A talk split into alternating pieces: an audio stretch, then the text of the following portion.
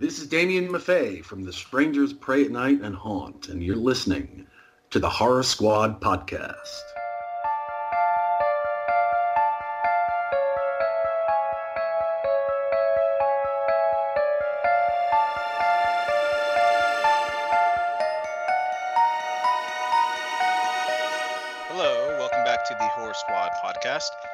Exciting episode tonight. We're talking about the decade that is 2000 to 2009. Thank you for everyone that sent in their lists.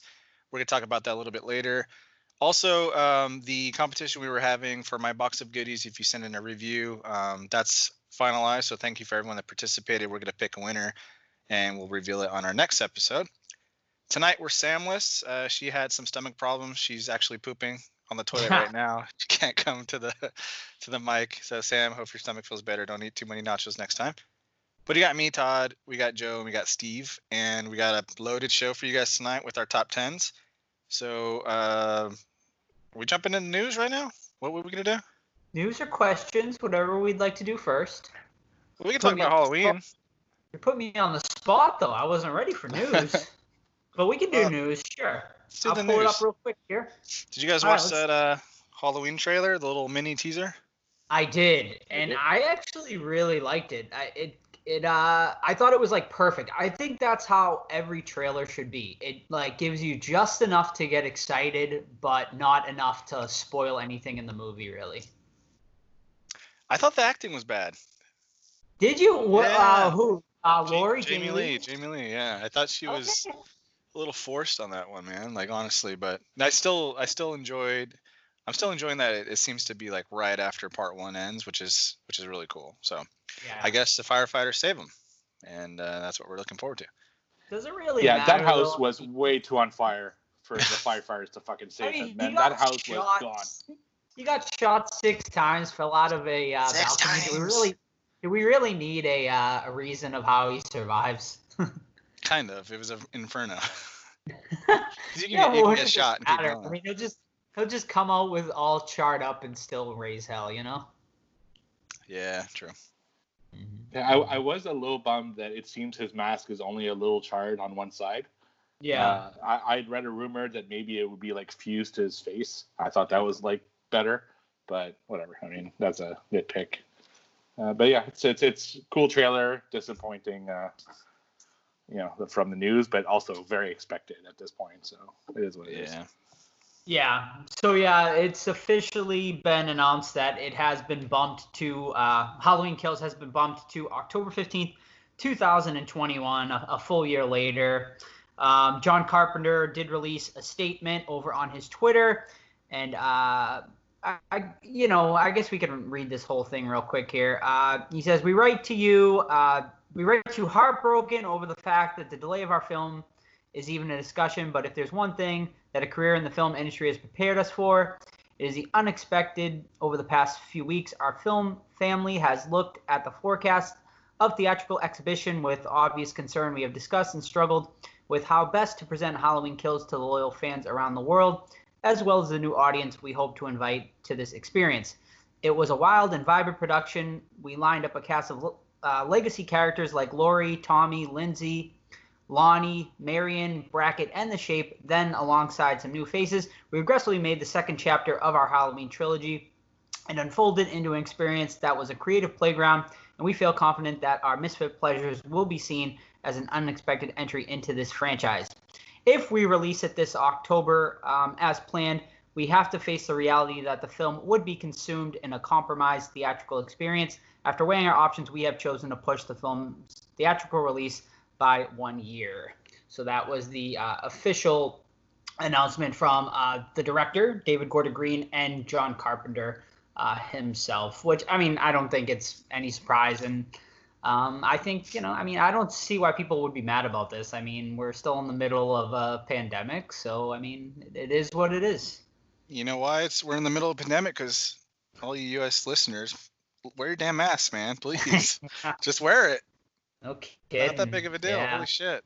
But um, I mean, it's disappointing. But we've already got Jigsaw, Quiet Place Two, um, everything. Well, yeah, everything's been delayed except yeah, everything's been bought this year. Like I mean, like we said, this is going to be an interesting top Hmm. 10 this year for our top 10 list for sure. Yeah, I think when you said last time, it's our bottom five are gonna make it into our top ten Yeah. if it no, keeps going like this. So Absolutely. Yeah. I mean, there's not much out there right now. Um, all right. Well, a good segue from the Halloween Kills news is Candyman, as uh, Universal officially announced that Candyman is being delayed from September to now October 16th, 2020. Uh, interestingly enough, the same release date as Halloween Kills was supposed to be.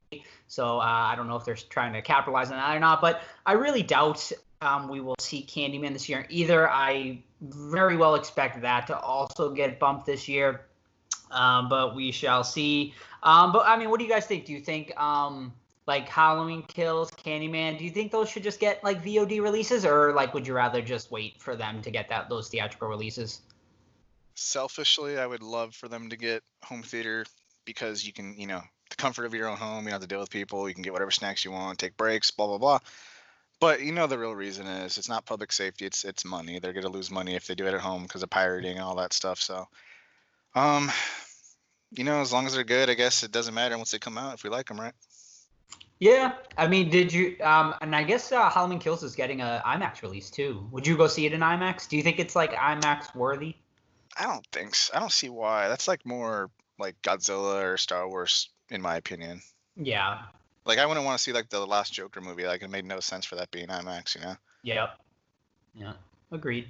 For sure. Yeah, I'm Uh, the same all boat right. too. It's Oh. uh, I, I actually agree with Todd. Uh, I think it's a money thing, not a logistics thing or a safety thing. And uh, I'm the same. I only go to IMAX if it's something uh, really like blockbuster, huge, and there really isn't any horror that fits into that genre that I can think of. So I usually watch like big, except uh, yeah, uh, Godzilla or King versus Godzilla would definitely be one of them, but uh, not this, not not Candyman What about- or Halloween. What about uh, I saw Quiet Place Two is getting the IMAX treatment. Would that be one since like the monsters and you have some action going on? Maybe for the sound, Yeah. like the the whatever it's called, the sounds are really good in that. But I really want to see that one at home because that can that movie can get ruined so easily Yeah. by somebody. That movie got totally ruined by me when I saw it in theater. I mean, I still love the movie, but it like Mhm. there were fucking people talking like throughout the whole movie, and it was pissing me off so much. Even if you're being quiet, like you chew a chip and it ruins it. it's it's a quiet movie, so right. that that one would make.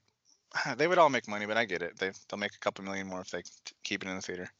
I mean, yeah, I mean, and now we're talking about like Quiet Place too. It just makes you think of like the year that that could have been. Like you, you know, you had Candyman, Halloween Kills, uh, Mm. Quiet Place Two, uh, Jigsaw, Jigsaw, the yeah. viral movie. I mean, there's Ghostbusters. so many. Yeah, Ghostbusters. I mean, so many epic uh, horror-based movies were supposed to come out this year, and uh, it's unfortunate, but hopefully, 2000, hopefully 2021 is going to be just an epic, epic year. Is uh is Antler supposed to still? I mean, that was out? supposed to come out this year. I'm sure that. I mean, that's got bumped. Mhm. Uh, and uh, what's the other one? Uh, Antebellum was another big release that was You know, supposed it'd to be- come out. You know, it'd be super badass though if they did a limited um drive-in theater only for the theater and then re-released it next Yeah. year. I think that would work because I would go see it. Oh, definitely. I, I think they would. If like Halloween Kills, they release like at the drive-in, like Oof, people be would that would like sell out like fucking crazy. They like yeah. people would be like climbing the fences to get in. You know, if it was sold out. The only problem I think they're worried about is pirating. Yeah, I mean, but with drive-in, that's gonna be the shittiest pirating of all time. Yeah, Right. But and, and It would, spoilers, but- right? that's yeah, true. spoilers, yeah. I think about that. Yeah. Um, all right, moving on. Since we're mentioning movies that were supposed to get released this year, uh, The Forever Purge um, was supposed to be coming out this year on uh, July 10th, 2020. Well, it has officially been bumped a full year to July 9th, 2021. So, um, yeah, I'm assuming I don't know if this was supposed to be the last Purge movie or not, but after the latest Purge movie um, that I think we actually reviewed for this podcast a long time ago. Um, wasn't very good, so uh, not very excited for this one, but we shall see. I don't know. What do you guys? I mean, do you guys like the Purge franchise in general? It- Uh, I mean, I I enjoy them. I think two this two's the best one, but the last one was one of the worst movies in recent years, in my opinion. Yeah. Did you see it, I agree. Steve? It's uh Yeah. yeah, the I, I really like the Purge series, but that last one was just god awful, just absolute trash. Um, but The the the. I, the show's actually pretty good. The, It is, yeah. so there is life in that series. It just needs to be done correctly. That truly needs to be an anthology. That works so well with The Purge. Yeah, absolutely. That that's like the perfect anthology uh, Mhm. movie. Put it on like HBO or something like that. Oh, it would kill. Mhm, Definitely. Uh, all right. Well, another.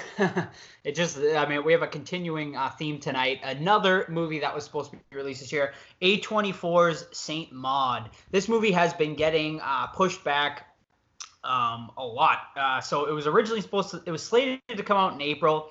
Then they uh, pushed it to July 17th, and then they announced this week that they will not be releasing it um, July 17th as well. And they have just not given a release date. Um, they said they're just going to wait um, and release it at a later date. So for those who you those for were hoping for Saint Maud next weekend at their theaters are going to have to wait a little longer, unfortunately.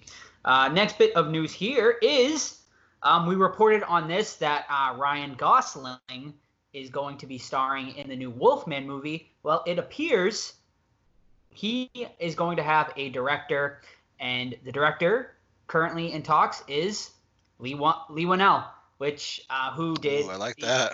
who did the Invisible Man, of course. So it seems like Leigh Whannell may be helming this entire Universal Monsters revival, uh, which I think is just such a good idea. Uh, you know, he killed it on Invisible Man, and uh, I think it's uh, perfect for him to come back and do the Wolfman now, and hopefully do all the other Universal uh, reboots after that.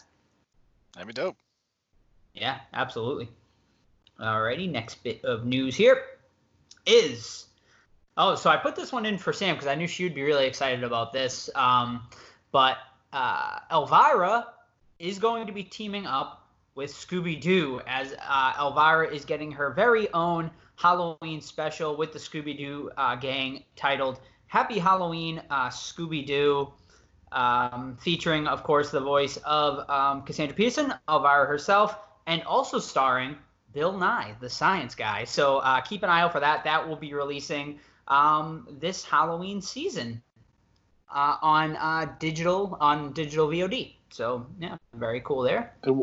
Which version of Scooby Doo is this going to be? Um, so based on the uh, pictures I'm seeing, it looks like the uh, like cartoon Scooby Doo. Okay, cool.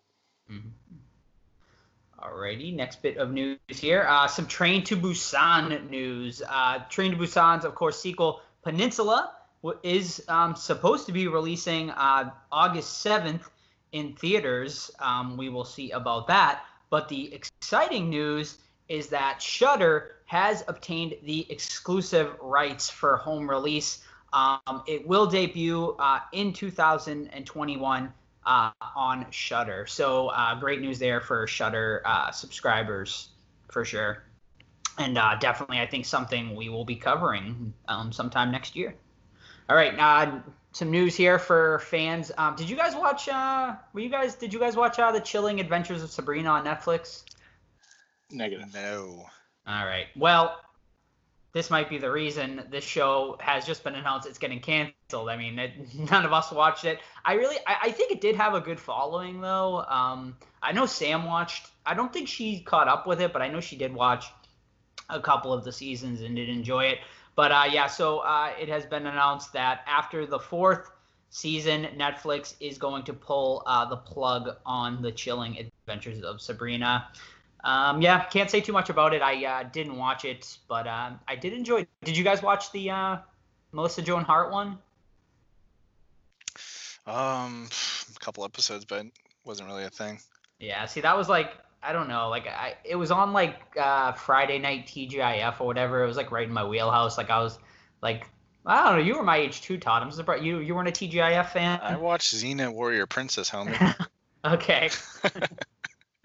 there you go. Lucy Lawless is like my freaking first She's- like obsession. Yeah, she was a babe. Yeah, I feel Steve was uh, a little older. I don't think he watched the. Uh, he was a Sabrina fan. I don't. No, well, I, I I had TGIF, but I guess it was a different lineup. Mine was like Family Matters, Step by Step, and Sister Sister, and Okay, some- yeah, yeah, yeah. Uh, and we had hanging with those- Mr. Cooper. yeah, we had those two, and then like uh, Sabrina got like added to that TGI F lineup like a few years later or whatever. Right. I think I was good. That's at the point where I was getting older, but I did occasionally watch it. Like it's one of those things I wouldn't watch necessarily, but if it was on, sometimes I'd sit and watch it. But I wouldn't like you know record it on VHS or anything like that if I missed it. you know? Yeah. All right, uh, just a couple bit uh, more bits of news tonight. Uh, for you people clamoring for Halloween, uh, Reese's has announced their uh, Halloween candy line this year. Um, we are going to be getting Franken cups, which are going to be uh, Reese peanut butter cups, of course, um, that are. Uh, it's going to be so it's like half green, half like chocolate. So and I think the green's going to be like mint, but you know has that little Frankenstein feel to it. Also going to be getting Witch's Brew Kit Kats that are going to be uh, green tea flavored. Interest, interestingly enough, I don't know how that's going to be. Those are super good. Green tea Are they? flavor Yeah. stuff. Yeah. All right. All right. And also, uh, Vampire Kisses, um, which I'm assuming are just going to be Hershey Kisses with some sort of thing. Uh, but yeah, so some fun little things coming from Hershey's this year for you uh, Halloween lovers of candy and all those goodies. And the last bit of news tonight is Village of the Damned news. Were you guys fans of Village of the Damned? Loved it. I always confuse it with Children of the Corn. Like I It's can see the poster in my mind. It was uh, this was Carpenter, correct? Yeah, like kids with, like, glowing Reeves as, eyes. uh, just- Yeah, yeah, they, They all have have white hair uh, and glowing blonde eyes. hair and yeah, glowing eyes. Yeah. Well, the news is about Village of the Damned. We are going to be getting a TV series remake. Um, not a ton of news about this as far as uh, television station or anything like that, but um, yeah, that's really all we have currently. Is that it's going to be getting a TV remake very soon. So uh, should be pretty cool. Excited to check it out. Um, I'm definitely gonna have to revisit uh, John Carpenter's Village of the Damned though because I don't remember a ton about it. And Steve saying he loved it now gets me excited to rewatch it. I, I used to love Christopher Reeves as a kid because Mm-hmm. of Superman. So, and this is, I think, one of his last movies before he had his accident. And uh, so I remember it fondly. I just really liked it. It was really creepy and uh, it was good. So it's definitely something people should watch. Cool. cool. All right, and uh, that is it for horror news this week. Cool. You guys want to get into some questions?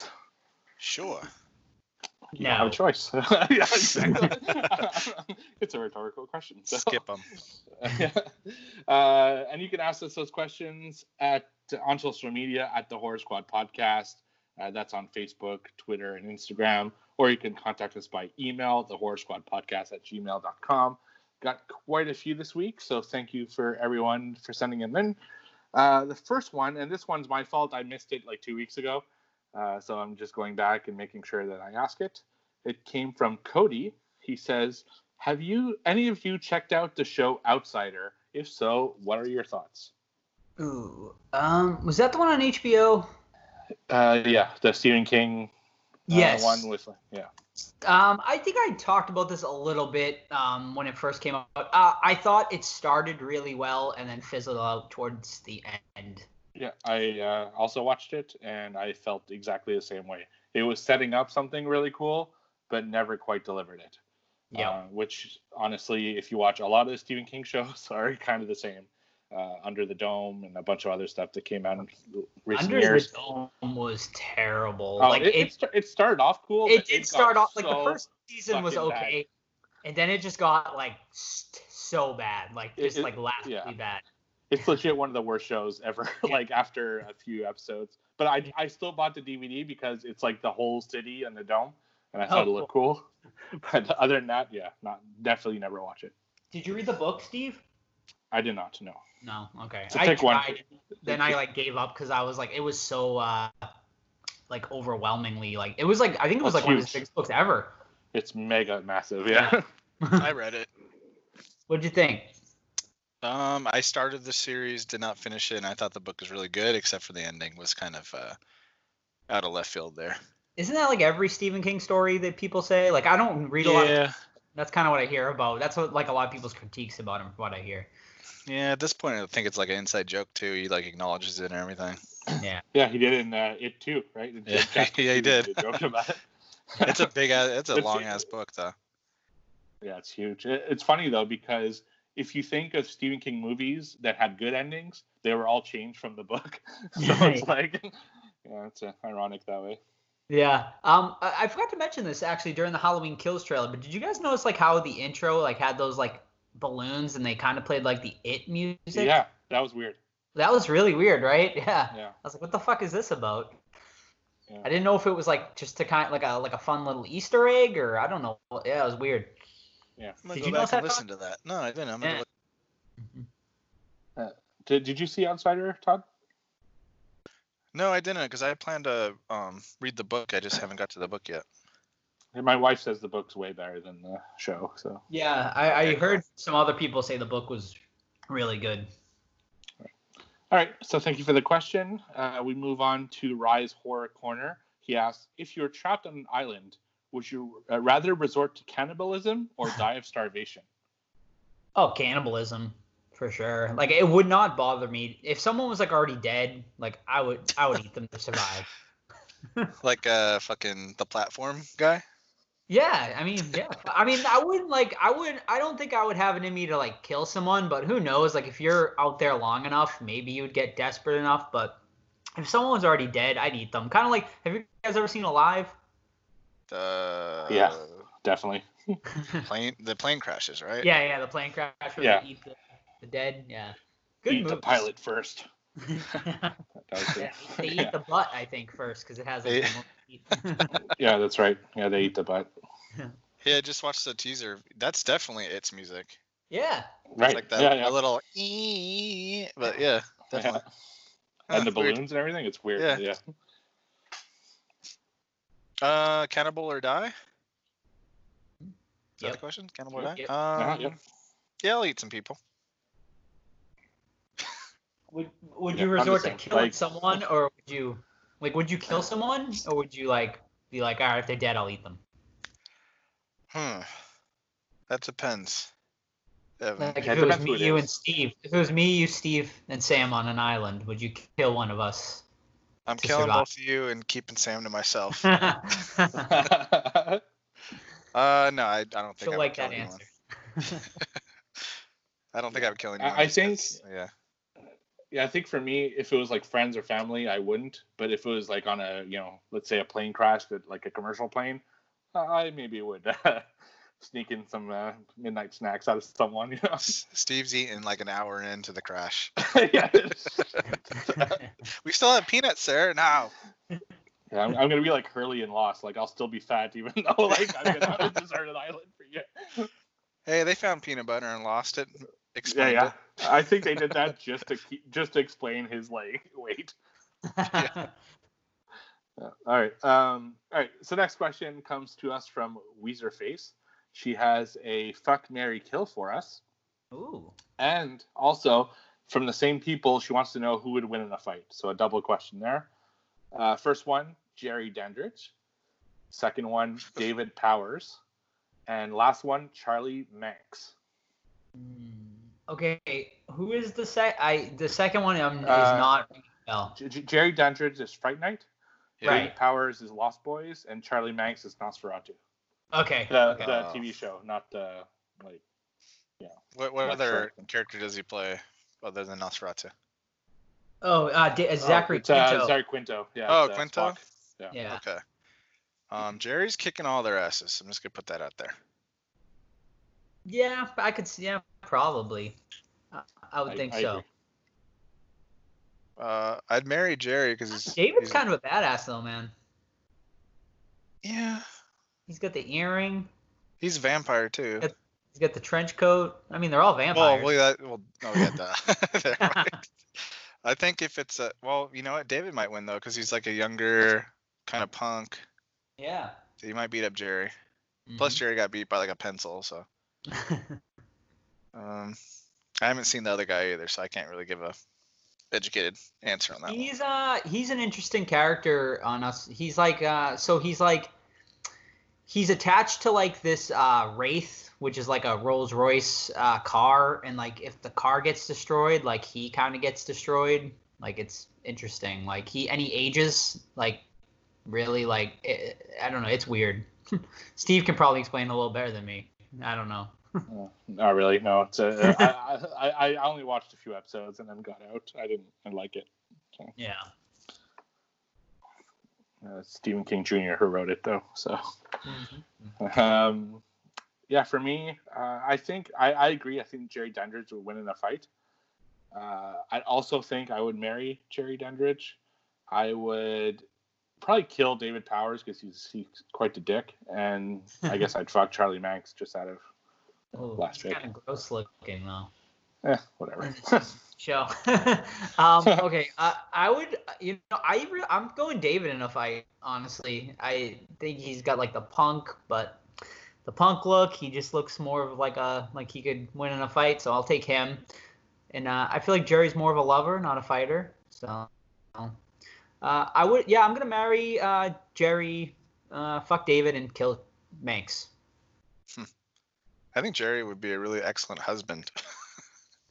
He's got the house. yeah, He's, he dresses nicely. exactly. Mhm. He has chicks over all the time. Perfect. right. Yeah. Um, all right. Moving on. Uh, next series of questions comes from our buddy Armando. Uh, first one: What horror genre do you feel you'd have a chance of surviving in? Slasher, home invasion, zombie, paranormal, etc. Great question. Um, I guess paranormal would probably make the most sense to me because I feel like you could probably get away, maybe.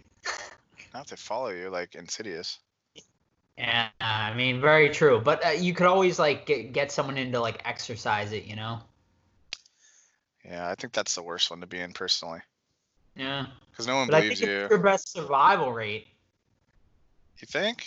I don't know. I mean, I guess slasher, like if you can find a way to get away and like drive off, like I don't think he's gonna come and follow you. But I don't know. Who knows? Michael's been following Laurie for 40 years, so. Oh, you get over it, dude. Jeez. Right. Um, Stalker. freaking clinger. Yeah. I think uh, most likely, str- sur- yeah, probably a slasher if it's like a traditional slasher. Because yeah, you, you those characters make a slightly different decision and they can usually just live, you know, Mm-hmm. if they don't like Yeah. you know take and the pants off and Texas shit. Chainsaw. She gets she gets away at the end. Yeah, true. Plus, And I would Sid- never go in that guy's house in Texas Chainsaw. Yeah, and Sidney survived like five movies or four so far. So. Yeah. Yeah. Andy, Andy survived all this, you know, all the chuck. I mean, sure, sure, whatever you have like severe, probably like PTSD and stuff, but hey, at least you're alive. Um, for me, I would say probably if it's a Romero zombie film, I think I would be able to survive that. They're slow and stupid. So as long as you're not an idiot, I think you can easily survive a zombie apocalypse. Yeah, don't be Now, going after it- those cardio zombies, dude. Yeah, if, if it's a fucking Dawn of the Dead zombie, like from the remake, like Fucking that, dead. Then, yeah, then it'd be a different story. But uh, since I get to pick the genre, I'd say a Romero zombie is probably the Who- one that'd have the best chance. Who was who was the first movie to introduce the running zombie? I'd say 28 Days Later is the first one That's kind of what I was thinking Mhm. too, but I feel like it, there had to have been something earlier, but maybe Probably. not. Uh, Return of the Living Dead had him running in '85, That's All true. Right. but But, like yeah. like big like a, as an actual like big change, I would also say 28 Days Later. Mm-hmm. Yeah, Mhm. probably. Uh, all right. His second question. He says, "You're in a horror film. How much nudity are you willing to show?" I'm going full Monty. Mondo would go full Ah. dong. You'd go full dong, Todd? Well, that's Mondo. I know he would because he's a Oh. freak. oh, you've sure- seen it. That's that guy's wiener. I've seen more than my wiener. I I I've- show full butthole in a horror movie. um, I guess it depends how good the role is. If I was like gonna be like main character status, then sure I'd go like full Dong. But if You I was going- just a side you side going half, character, you going half chub or you going? oh yeah, you have to. Gotta get it no, prepped a little bit. Yeah, yeah, yeah, totally. Um, but if if I was just a side character, you know, I'd show like my backside. Yeah, butthole. Yeah. Full fledged like yeah. No, I'm, I'm I'm the same. For for me, it's all about like money and uh, like opportunity. If the money's there, then fine, I'll go full. But if the money's not there, then no, I'm not gonna give away uh, that for cheap, you know. So Yeah. I don't think men are getting paid too well to get naked anyway. In the, No, you know, no. in the movies, it's usually the women that get paid the, the money to get nude. So right. the male the male uh, body is not very attractive. So No, I agree 100%. And he ends it with, of course, Spider-Man 3 still sucks. Whatever. agreed. Nah, Spider-Man 3 is dope. All right, uh, moving on. Sandman blows. I, I like Sandman. It's Venom I get the issue with. Uh, yeah. Uh, all right, so our next one comes from our buddy Eric. He says 2000 2009 was a decade of above average and sometimes excellent remakes. Texas Chainsaw Massacre, Dawn of the Dead, Hills Have Eyes, Last House on Left, The Ring, The Grudge. Do you think that their success ultimately hurt the genre by influencing Hollywood to start cranking out even more remakes? Ooh, good one. Good question. I mean, I would say yes, probably, uh, for sure. Uh, yeah, it, and it's weird because yeah, I mean, all those remakes were fantastic, but it definitely did start the trend of remaking everything, and there were some pretty terrible remakes. And I will say one last thing before you guys talk. Um, uh, all the movies he mentioned, all of them got at least one vote um, in our uh, from lists uh, for our best of decade, except for Last House on the Left. Hmm. Good. Mhm. Um. Yeah, I suppose, but then we never would have had the good ones either. So right. I'll take I'll take the the good and the bad. Yeah, uh, I, I agree. I don't think it really hurt the genre at all. Um, you know, a lot of the remakes are actually good. There's, I would say, there's more good ones than bad ones, uh, especially if you go from 2010 on. So I don't think it hurt the genre at all. I think it actually maybe, you know, helped the genre a little bit because sometimes familiarity lets people into the genre that maybe haven't seen in a while. You know, they Mhm. remember something from their childhood and they're like, oh, I remember Texas Chainsaw Massacre from when I was a kid, so I'll go see this one. Oh, I like horror again. You know, it's I don't think it's a bad Right. thing necessarily. Now, of course, if they do too much, then maybe, but I think it's fine. Yeah. It's um, it's like horror fans are very overprotective, especially over franchises. Uh, I, I don't really know why. Like, you know, those movies are always going to be there. Is always my argument.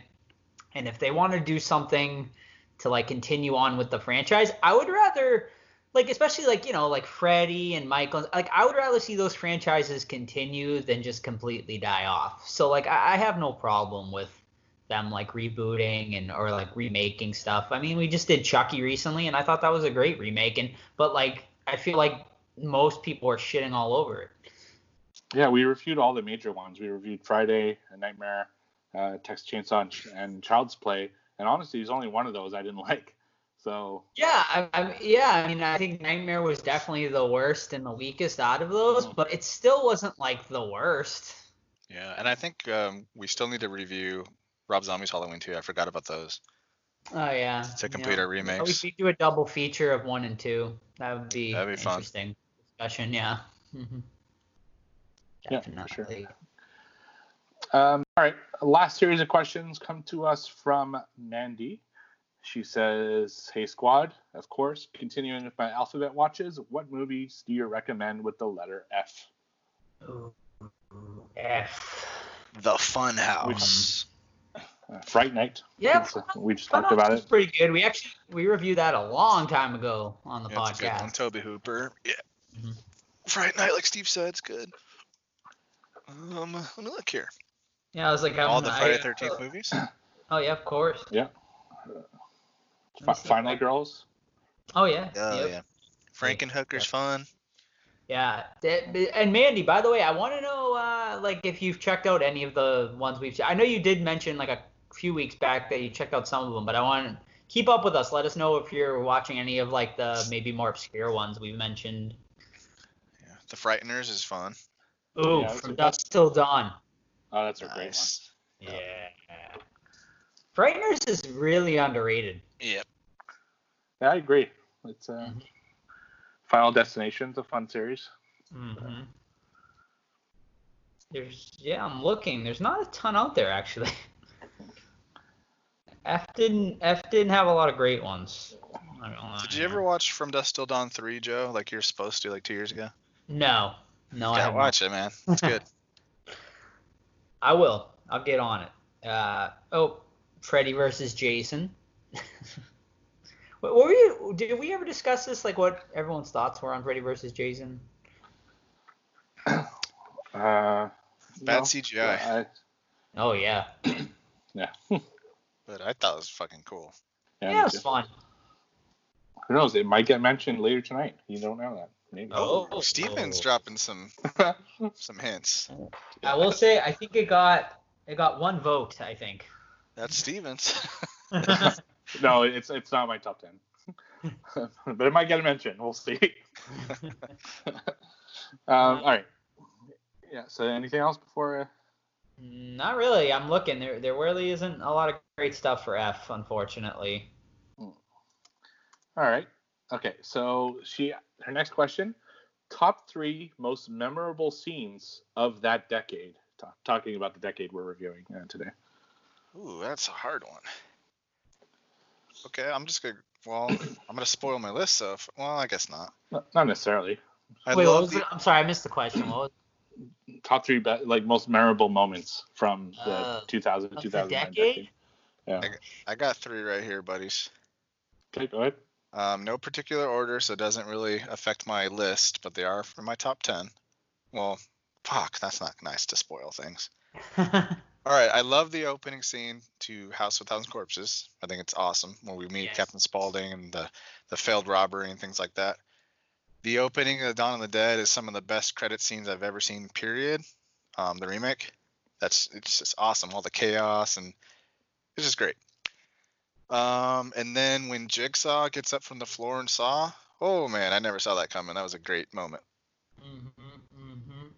I, I I echo you definitely on Saw. I mean, I think that's one of the most iconic moments uh, of the decade. Also, I'm gonna go with The Ring when Samara comes out of the TV. Um, very iconic as well. And then uh, my last one. Um, let's go with trying to be a little different here because I definitely agree. I think Dawn of the Dead is one of the best opening Oh. scenes like ever. Ag- Agreed. Um, Yeah. Um, uh, let's go.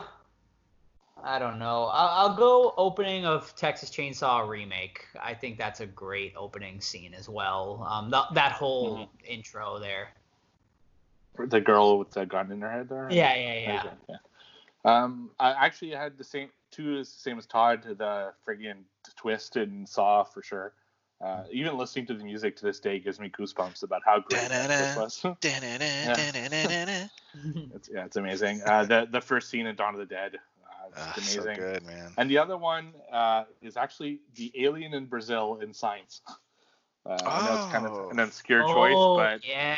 I fucking love that scene. I don't know what it is It's- about it, but it it's felt real to me. It felt Yeah, like scary. yeah, it felt like the type of thing that you would really see in and I Mhm. love that scene. And Yeah. all, all he does is walk by. Yeah, no, that's it. It's just like a birthday, a kid's birthday party in Brazil, and he just walks by. He's like, Yeah. yeah. It was, I so, it was done so effectively.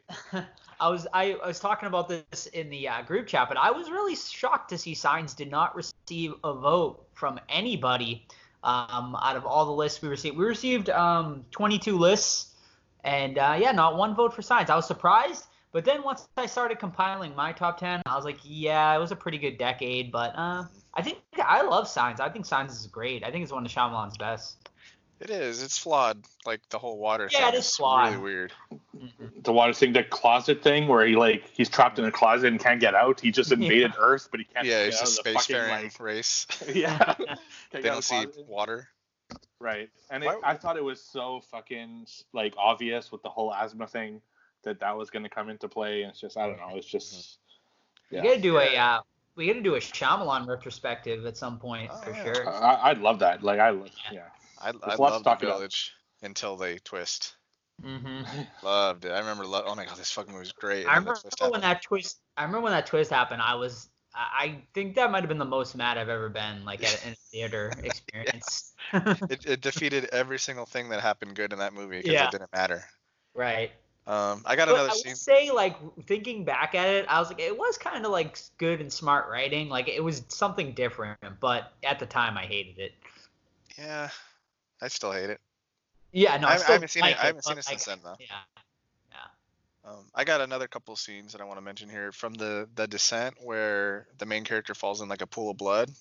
Yeah. Um, that's a really cool Yeah. scene, the way she comes out of it and everything. And then 28 days later, like, um, when he wakes up, when Jim wakes up in the hospital, he's he's all alone. It's kind of cliche now for that to happen, but back then it wasn't. And it's like he's just walking around London, he's calling out people, and then the zombie show up. It's like super, really good opening. Well, I guess the opening to that movie is when the the monkey escapes, but like the main part of the movie with Jim walking around is really good. That's awesome. Um, all right, moving on to our next question. What was the best performance of the decade?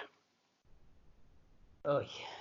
boy, that's a hot that's a hot question. Um, I'm gonna go Christian Bale as Patrick Bateman, American Psycho. Yeah, he's uh, his performance is very funny, but Mhm. also really epic. The way Yeah, he like freaks out and doesn't change his how he's looking, you know, and he can Yep. like break into a sweat. It's a very very good performance. I, I'm gonna agree with that one. Yeah, uh, I, I, so my top one, I'm not gonna say because it's one of my kind of lesser known uh, picks out of my top ten. So I'll mention it when I get there. Uh, but my number two is got to be Sid Haig as Captain Spaulding. I Mm. fucking love that character, and I've mentioned it before, and I'll mention it again.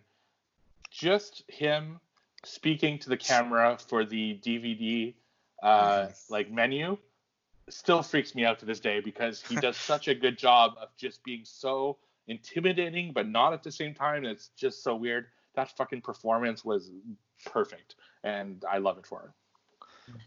Yeah, that's a really good one. Like party wants to hang out with him, but another party is like this guy's fucking. Exactly. It's, Scary, it- it's weird. It's like that that struggle of not knowing, you know, when he's gonna snap or when he's just mm-hmm. being like, you just don't know, and it's great. It's so good. Yeah, and that DVD is one of the best menus of all time, if I, not I think best. it's the best. Yeah, it's the best Yeah. menu of all time. That's a weird like thing to say, but Mhm. yeah, that's a fucking amazing They one. got they got a bunch of like weird shit in the menus too, like where they um they do the joke about Tiny and then they have Bill Moseley and Sheri come on. Yeah, It's like yeah, they put a lot of production in just the menu. yeah, and that shows you know Rob Zombie being a big horror fan, Mhm. uh, especially early on, like that one because that was kind of that was his first, right? Uh, yes. he had, so you could tell that he had been thinking about these little fine details for a long time. And Yeah. That's great. Uh, all right. Her next question. Uh, no, this performance. One one last question. What's the biggest disappointment of the decade? That's hard. I have to look it's back. hard. 'Cause we didn't do it. We didn't do a worst of list or Mm. anything. So like I, I'm like, I was just focusing on the best stuff. So I, I don't know. That's something I'd have to uh, do some research on. I think. What do you got, Stevie? I'm sure you did a little research here. And she sent me the questions like right before we recorded. Uh, but I will say this, and I'll, so I fucking love George Romero. He's one of my favorite directors of all time, and you know, when a Dead movie comes out, that to Mm. me is like it's like an event, right? Uh, when fucking Diary of the Dead and Survival Oh. of the Dead came out, Yikes. it was just like he really fucking lost his mojo. Those movies were so bad and so disappointing to me that that's probably my biggest disappointment when of the did decade. Land did Land come out this Yeah, decade? 2000 2005. I gotta say I was I did I was not a fan of Land. I love Land, man. Yeah, me, me too. So, Okay. I mean, I didn't love it as much as like Day or Dawn. No, but, yeah. Uh, I still loved it. But Diary and Survival were just absolute garbage. Yeah. There, Oh, there's yeah. just a couple things in Land that you know stop it from being a great film in my opinion, which we Right. can cover later. But um, Mm. yeah, I'm with Steve. I forgot. I completely forgot about Diary. Survival, I don't really count as much because I knew it was gonna suck after Diary. But Diary, man, like such a long wait. And then like a bunch of hype, and it had actually a really cool premise if you think about it. Like he tr- he tried to tap into what was going on with the world with like Yeah. video He footage and things like didn't that. Those movies didn't have budgets either, right? They were like micro budget movies. I, yeah, but neither did Night of the Living Dead and Dawn of the Dead, really. Yeah, that's true. But I guess different times. But Yeah. Yeah, I honestly I I really can't think of it. I mean, without doing research and slowing down the show, I really don't know. You got anything, Todd, or are you moving on? I'm gonna I'll steal yours, Diary of the Dead. Yeah, yeah. As, as Romero fans, I it's just wow, it was just so bad, and I was so excited for it. I remember thinking because, like you said, the premise was good and everything, but uh, big disappointment overall. So Yeah, that's I, that. I, I, I like seeing Brew Brubaker uh, Brew Baker from Land of the Dead, right? um, the Dead Reckoning guy, and then he's in um, both of those. Isn't he in both of them? I think he's in both of them, Diary and Survival. But either way, Uh, I thought it was gonna be connected, and it wasn't. So I was, I was disappointed too. no, exactly because What about John Carpenter's House of the Dead? House of the Dead. Oh, sorry, Uh, uh, uh, not House of the Dead. What's the one he did? The, the Talk Ghost, about Ghost of Ghost of Mars. Mar- That's that a fun out? movie. Ghost of Mars? Yeah, have you watched Uh, it recently? No, I haven't. It's- I it's haven't. like- I've never, it's stupid I fun. re- Yeah. All right, maybe I'll it like. came out though. That came out in yeah, 01. All right. I watched it like last year and it was pretty funny. All right. yeah, and I, I didn't have like big expectations for it, so I wasn't disappointed. Right? It's Yeah. whereas I had big expectations for the other one, so that one bummed me out. Ooh. All right, I got one more question from TJ. He sent me a text. Um, so I'm just gonna read it for you because it affects me, and you guys might be upset about it. I'm listening to last week's episode, and Steve had the Black Christmas question about how many kills there were. I feel like it could have been challenged. He said eight, but that's only if. Sorry, he just texted me now. Bumped up. I can't read it. He said eight, but that's only if you count Jess as being dead at the end, which was open ended. I think you're correct. Todd. So give me my just- point. He literally just sent a message to the Horror Squad Instagram too. Oh, did he? Because I told him Yeah. to. And I, And I'll, I'll read. it 'cause th- I think it's a little longer than the one. This one's a Oh, lot shit. more detailed, actually. he said, uh, "Hey, all, just wanted to send a quick message in regards to a trivia question last week. Three of the four of you will probably hate me bringing this up, um, but anyhow, for the question about how many people died in Black Christmas, the answer should technically technically be seven rather than eight. At least it can be challenged, as the eighth eighth victim." Would be Jess, Olivia Hussey's character. If you believe she is killed at the end, oh, if you believe she is killed at the end, but it's left open ended, so it's technically uh, would happen outside of the runtime if it happened at all. Todd guessed seven, so technically that would be correct. Whether or not you all decide to give him the point, completely up to you, obviously, but uh, was uh, requested to share uh, just hashtag justice for Todd. uh, and then he went over the whole kill count. Uh, Claire being number one with the bag over the head. Number two, Miss Mac in the attic. Number three, missing little girl. Number four, Barb, glass unicorn. Number five, Phil, off screen. Number six, cop keeping watch outside the house. And number seven, Jess's boyfriend. That's his favorite horror movie, by the way. So he's really. I, I can see. There's some detail here. Jeez. Uh, it's possible. I, I didn't like. I, I found the question somewhere. I didn't. You know, I think personally uh, just, I think just because of this great send in, I think we just have to give Todd the point. yeah, I'm fine with that. Yeah, boy. Thanks, TJ. Shout out to Death by Stereo podcast. That's why I usually get my own questions, but I was really in a rush last week. So All right, Todd. We'll give you the Todd. We don't even have trivia this week, and Todd gets a fucking point. yeah, exactly. Yes, that increases my lead. Todd, yeah, that increased your lead to eight points, Todd. Woo! I can just cruise from here on out. I gotta Yep. keep the pressure on because Steve's got freaking. th- blood that's in what his happened eyes. last year. You started cruising, and then Yeah. got within one point, I think, last year. Yeah. But anyway, uh, thank you everyone for the questions. Uh, we really appreciate it, and we can't do this segment without you. Uh, we got a big segment coming up, so I'm gonna go and get myself some Deadly Grounds coffee. Everyone thinks because you're a zombie, you don't know good coffee. Well, they're wrong. There's only one brew that gets my seal of approval. Deadly Grounds coffee is my guilty pleasure. The aroma is so intoxicating. It brings all of my neighbors out of the woodwork. Deadly Grounds coffee. Coffee to die for and zombie approved. It's good to get a little deadly.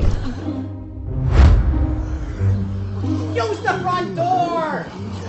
Oh, they're so disgusting. Okay, we got our coffee. We're all uh, we're all buzzed. Yes. We're all full of uh, Deadly Grounds caffeine. Mm-hmm. How do you want to do this? You wanted to go ar- go go around the horn and do our uh, five honorable mentions, or what do you want to do? Best of the decade, 2000 to 2009, folks. Are you ready? Are you ready? I ready? say, are you ready? I want the whole speech if you're gonna do it.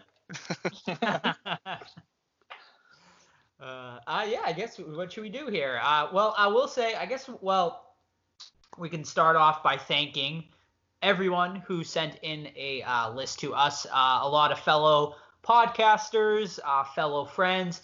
Uh, shout out to uh, some of the fellow podcasters who did it. Um, some people from our good friends at the Dorkening Podcast Network, of course, the network we're a part of. Um, Super Retro Throwback Reviews, uh, Throwdown Thursday. Uh, shout outs to them. They both sent in lists. And uh, That Strange Show, uh, they also sent in their list. So shout out to all those guys. Also, uh, Wicked Horror Show uh, sent in a list. I'm trying to think of anyone else. Brian over at Saturday Night at the Movies.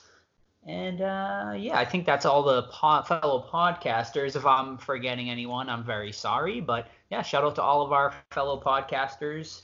And uh, yeah, uh, there are 22 lists uh, total. I can't remember if that is down or up from our previous list, but right around the same um, thing. Uh, but yeah, so uh, very excited. Uh, we have a great, I think, ultimate best of the decade list. But I cannot wait to hear uh, Steve and Todd's personal lists here. All right. Would you want to start at ten and go around the horn? Well, We should do honorable mentions first. All right. Let's do it. All right. Who would like to start? I'll give mine. Well, my my first one. Are we gonna go around the horn, or we do them all at once? Yeah, let's do around the horn on honorable mentions too. All right. My first honorable mention, in no particular order, is uh, 2006 James Gunn's Slither, um, starring Nathan Fillion. I really like this movie, but it lacks a certain amount of violence that I would have wanted in it. Um, stellar cast, really cool premise, and a really nice throwback to you know space invading monsters. So so there's super good. Yes, I will say Slither um, made a few lists in the ultimate list. Nice. Uh, my first honorable mention, again, uh, also like Todd, not in any particular order, uh, is Freddy versus Jason. Uh, it's not a great movie, but I fucking love it because seeing you know Freddy and Jason is something that I had been kind of dreaming about my whole life because I loved those two characters, and to see them in the same movie, even though it wasn't the best movie, was still super fucking exciting, and uh, I adore it for it. So I had a lot of fun watching it and I, you know, as it's one of my favorites, but I don't think it's one of the best. So that's why it's an honorable mention. Yeah, yeah, it's a, it's a really fun. But it's a, I had a man that was like maybe one of the most fun theater watches I've ever had. The audience was just so good and like into it. Nice. as a blast. Uh, all right, my first honorable mention uh, is from 2007, and it is called Inside. Uh, this one is a French horror film. Uh, it is just such a like a brutal movie. It's like super gory. Uh, a great uh, storyline of a pregnant woman uh, with a crazy lady trying to break in and steal the baby from inside her stomach. Uh, yeah, just a really, really uh, good movie. Uh, just miscracking my top 10, honestly. But if you haven't ever seen it, I highly recommend it. I've never seen that one. That's a good one. Okay. All right, my next one is 2007's Dead Silence, directed by James Wan. It's about a, I guess, killer puppet um, lady that just kills people. If you talk, you make noise, she kills you. As Donnie Wahlberg in it, he plays a detective, and it's just a fun movie, and it has really effective scares, um, especially like when they're kind of like an underground kind of thing, and um, really cool puppets. A really cool scene where there's a giant puppet wall, and one of the characters he falls, so naturally you like scream when you fall, and he fucking just dies in midair. It's a really cool scene. Um, but yeah, Dead Silence. I highly recommend that one. Yeah, uh, right, right before doing this episode, I wa- I like watched five movies from that decade just to kind of remind myself, and that was one of them, and it's great. Not, not an honorable mention for me, but uh, yeah, definitely a great pick. Uh, we talked about this one before. Uh, my next honorable mention is Land of the Dead. This is George Romero's fourth uh, zombie film. Uh, again, as we said before, it's I don't think it's necessarily the, the best film. There's some flaws in it, but I love George Romero. I love zombie films. You'll see that in my list because there's quite a few of them and I think uh, I really I really enjoyed myself watching it. I don't think it's quite a top ten film, but I watch it from time to time and I enjoy the shit out of it. So that's why I put it in honorable mention. I agree. It's it's not in my honorables, but it's would be in like a top thirty for sure. Um, but yeah, there's a couple things in the movie that stops it from being great to me. There's a couple like random um, terrible CGI moments. There's some full auto machine gun fire that doesn't make sense. And then there's some characters that are just really goofy, like um, when they're introducing like the operatives that are gonna go with them on the, the mission to get Dead Reckonings, like I'm Matador, or whatever the fuck his name was, and the tough chick. It's just a lot of cliches in that movie that could have been left out. That's when he kind of started slipping as a director, but I still really like the damn movie. Yeah, I had some. I just had some. I I, I gotta admit, I I do. That's one I have to revisit because I really have not seen it uh, since theaters. So uh, yeah, maybe I'll uh, give it a watch sometime soon and see how I feel about it now. Uh, all right, my next uh, honorable mention is from 2001, and it is called Session Nine. I've talked a lot about Session Nine. I I think even maybe on this podcast, I feel like it is one of the most underrated horror movies.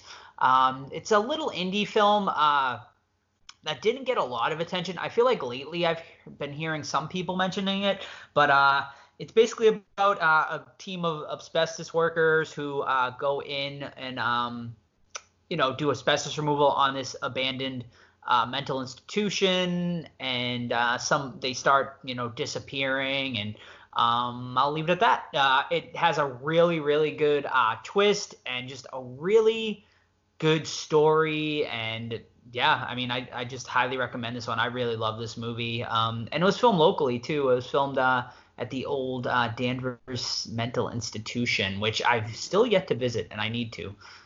Sounds cool. Yeah, they turned it uh, into condos, but uh, some of the original building is still there. Oh, I don't know if I could live there. Yeah, I don't. I, I'm sure it's definitely haunted. yeah. All right, my next one is High Tension from 2003. Alexander Aja, uh, director. Could have could have easily made my top 10, but that twist, I just don't like that direction. I felt it was a great, straightforward movie, which we all thought it was until the twist came. I, I think that's just excellent. Good world building, great villain, good woman empowerment, fighting back, getting her friend back. But then it doesn't really matter because of the twist at the end. So still really like the movie. I, I love the movie. Great violence, but that twist could have I could have done without. And we covered this movie a long time ago. Yeah, we did. Mm-hmm. I can't remember uh, if it was before or after Steve joined us. B- before. Before. Okay. That was an early I've, one, I've, like first time. I've seen it though. I loved it. Um, all right, so my next one is another zombie film, and that's Zombieland. Uh, I really like the first Zombieland. It's got a lot of really cool kills. I like the characters. I love Bill Murray's involvement. Uh, it's just a really fun movie to watch. Uh, unfortunately, the sequel was not the same, but uh, this is one that I watch periodically, even to this day, because I have such a fond memory of it, and it's just a fun movie to watch, and I love zombies, so that's why I put it as an honorable mention. Uh, all right, uh, my next one is from 2003, and we just talked about it uh, was it last week? Texas Chainsaw Massacre, uh, or two weeks ago. Uh, the Texas Chainsaw Massacre uh, remake. Uh, I won't really say much else because you heard it all just a couple weeks ago, but I think it's one of the best remakes ever made, and uh, just a fantastic slasher movie. I'm, I'm surprised that didn't make your top ten the way you liked it so much. Yeah. Interesting. I mean, it was a good decade, man. And I, Mhm. I will say, um, some of these movies, um, in my my top ten, I based it a lot on, um, you know, uh, kind of like how important they were to the Enjoyment. Yeah. Yeah. Yeah. Oh, okay. Yeah. Um, okay, my next one is 2002's one. I don't think it's enough, if any, love called Death Watch. Um, it's a British film about World War- World War One, where um, Germans versus English, and the uh, the trenches are haunted, and it's super fucking cool. I, I love the scares. I love, um, the, I mean, I love war movies. Period. So having any kind of like a horror set in that, especially the trenches World War One, is just awesome. Um, super good cast. It's got a young Jamie Bell in it, and also has um, what's his name, Andy Serkis too. He plays a, uh English soldier, and I just love it. So Death uh, Deathwatch, check it out. All right. Um, my next one is from one of my favorite horror genres, and that's Ghosts. And it's a film by Alejandro Amenabar. That's The Others from 2001, starring Nicole Kidman. Uh, I love the ghost genre, but I feel that they don't do it right often. But I felt that this one was one that they did really right. I really love the twist in it. I love the whole memento mori um, kind of side story to it, where uh, you see like pe- people taking pictures of people that are dead, uh, posed as if they're alive, and I like the kind of caretaker family that are taking care of the place. And like I said before, the twist, I think it's fantastic. What takes it off my top ten is it's a little slow at times. It's a really long movie, and there's a lot uh, before it gets to the point. So that's why it's not on my top ten. But as far as ghost films go, this is one of my favorites, and I uh, I think it's awesome. So the others. Yeah, that's that's a really good one. Uh, that does not make my honorable mentions on my list, but uh, I really love that movie, and the, the twist was was great in that one. I'm excited for the remake too. I gotta say, be interested to see how they uh, bring that uh, back. Uh, all right, my next one is from 2002, and that is 28 Days Later. Um, I'm sure you'll be hearing this one um, a lot mentioned uh, tonight from other lists and whatnot. Um, just a fantastic uh, zombie movie. Um, really kind of brought the zombie genre back, I feel like, too. Um, there wasn't much going on in that genre, and this kind of revived it a little bit. Um, just great performances. Uh, Cillian Murphy is fantastic in it, and the running zombies, like we mentioned, are terrifying. Think you'll hear more about that movie later. I'm sure. All right, my last one is Cabin Fever 20 or 2002, e- directed by Eli Roth, his first movie. Um, I love Cabin Fever, but there's some stuff in it that holds it back. A lot of um, juvenile things from like a first-time director. Um, but overall, I think it's got some like fantastic gross out stuff, especially like when he's you know fingering that girl and you know bloody ass fingers come out and or yeah he's fingering that. And then uh she's shaving her legs and skinning her legs and all that stuff. It's kind of long-winded like it should have ended a couple it has like three different endings that they should have chose uh, picked one but overall um i still think it's a great movie. All right, uh, my last one I think is going to be a surprise pick that I don't think is on anyone's list, and that is the melding of my two favorite film genres, which is horror, of course, and superheroes, and that's Blade Two. Um, I fucking love the Blade series. I think uh, Wesley Snipes does a great uh, interpretation of that character. I was a huge comic book fan growing up, especially Marvel comics. So seeing Blade come to life, and it was really the first uh, Marvel character that was done correctly. This is pre like X Men, Spider Man, and MCU. And Blade Two, I think, is uh, the best in the genre. Uh, there are like these really creepy vampire demon characters, and I just think it's a really fun and cool film, and one that doesn't get talked about enough because it's not part of the MCU, and people don't even don't consider it a horror really. So it's kind of in between two things, but I think it deserves uh, viewing, and that's why I want to put in my honorable mentions. All right, my last honorable mention is from 2009, and that is The House of the Devil. Uh, this one directed by uh, Ti West. Um, this is a uh, this is another one I don't hear a ton of people talking about, and uh, it's definitely a slow burn. Um, but my God, is it so good? Um, it just has like that, just for a movie that came out in 2009, you would swear that this was like an 70s or 80s movie. Uh, it just has that feel and look to it. Uh, you know, it's about this, um, you know, college student who takes a babysitting gig, um, goes to this house, and um, just like it's just like a really like weird um, vibe going on. Um, and then it turns into like a cult type movie, and I'll leave it at that. Um, but uh, fantastic movie, awesome performances and uh, yeah, definitely highly recommend this one. I gotta say this, uh, just based off our honorable mentions, I don't recall having a single one that any of us had in common, which Yeah. is very very interesting. so Yeah, and three of Joe's I didn't see. The last one, um, the uh, one in the insane asylum you were talking about, and then the first Yeah. one. In- not Inside. yeah, I haven't seen definitely any of those. recommend checking out all three of those for sure. All right, we gonna break into our top tens. Let's do it. let's do, let's do it. All right, I'm gonna lead it off with my number ten. Uh, number one's obviously my favorite, so we'll start at number ten, and it is 2004's Shaun of the Dead, starring uh, Simon Pegg and Nick Frost, directed by Edgar Wright when he was um, still an upcoming director. I mean, he had a couple TV shows that were, were excellent as well, but this is his you know big breakout.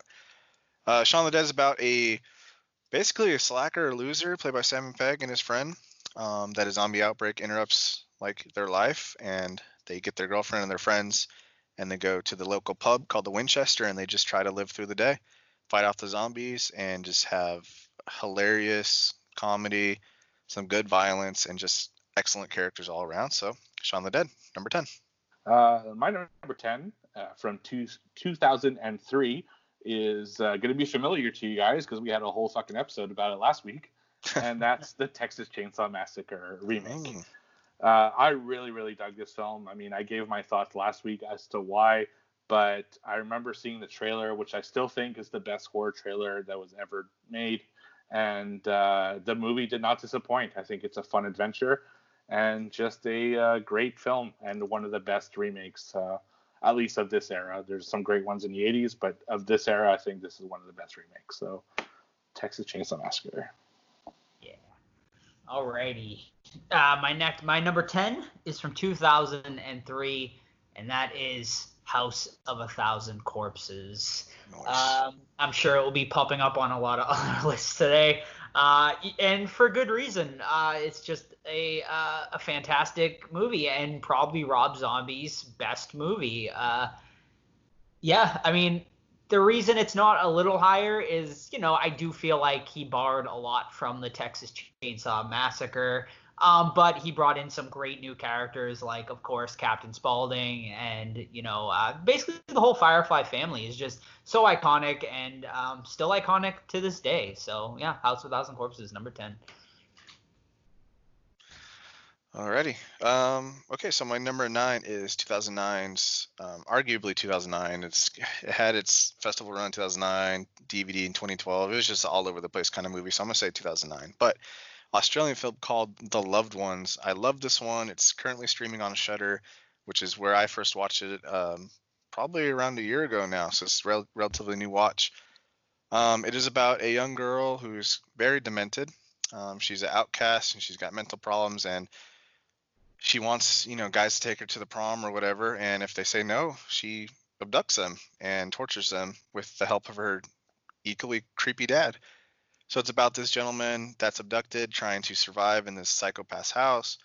Uh, meanwhile um, you know the cops looking for him his friends are looking for him and so on. So the loved ones absolutely love it. Check it out. All right. Uh, my number nine, I teased a little bit uh, earlier in the episode. Uh, this, I think, has the best performance of that decade, and it is given to us by William Dafoe, and that's in Shadow of the Vampire from 2000.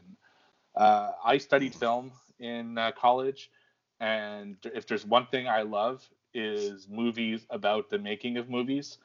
And this one is the story of the filming of Nosferatu from 1922 and it features William Dafoe as uh, Max Schreck, who played Nosferatu in that film, and how he blurred the line between being an actor and being a vampire. And I think it's a really interesting film. Uh, John Malkovich plays the director, and I think they play off each other really, really well. It's a great film and one that I would highly recommend. I've never seen it. I don't think I have either. I'll add it to the list for sure.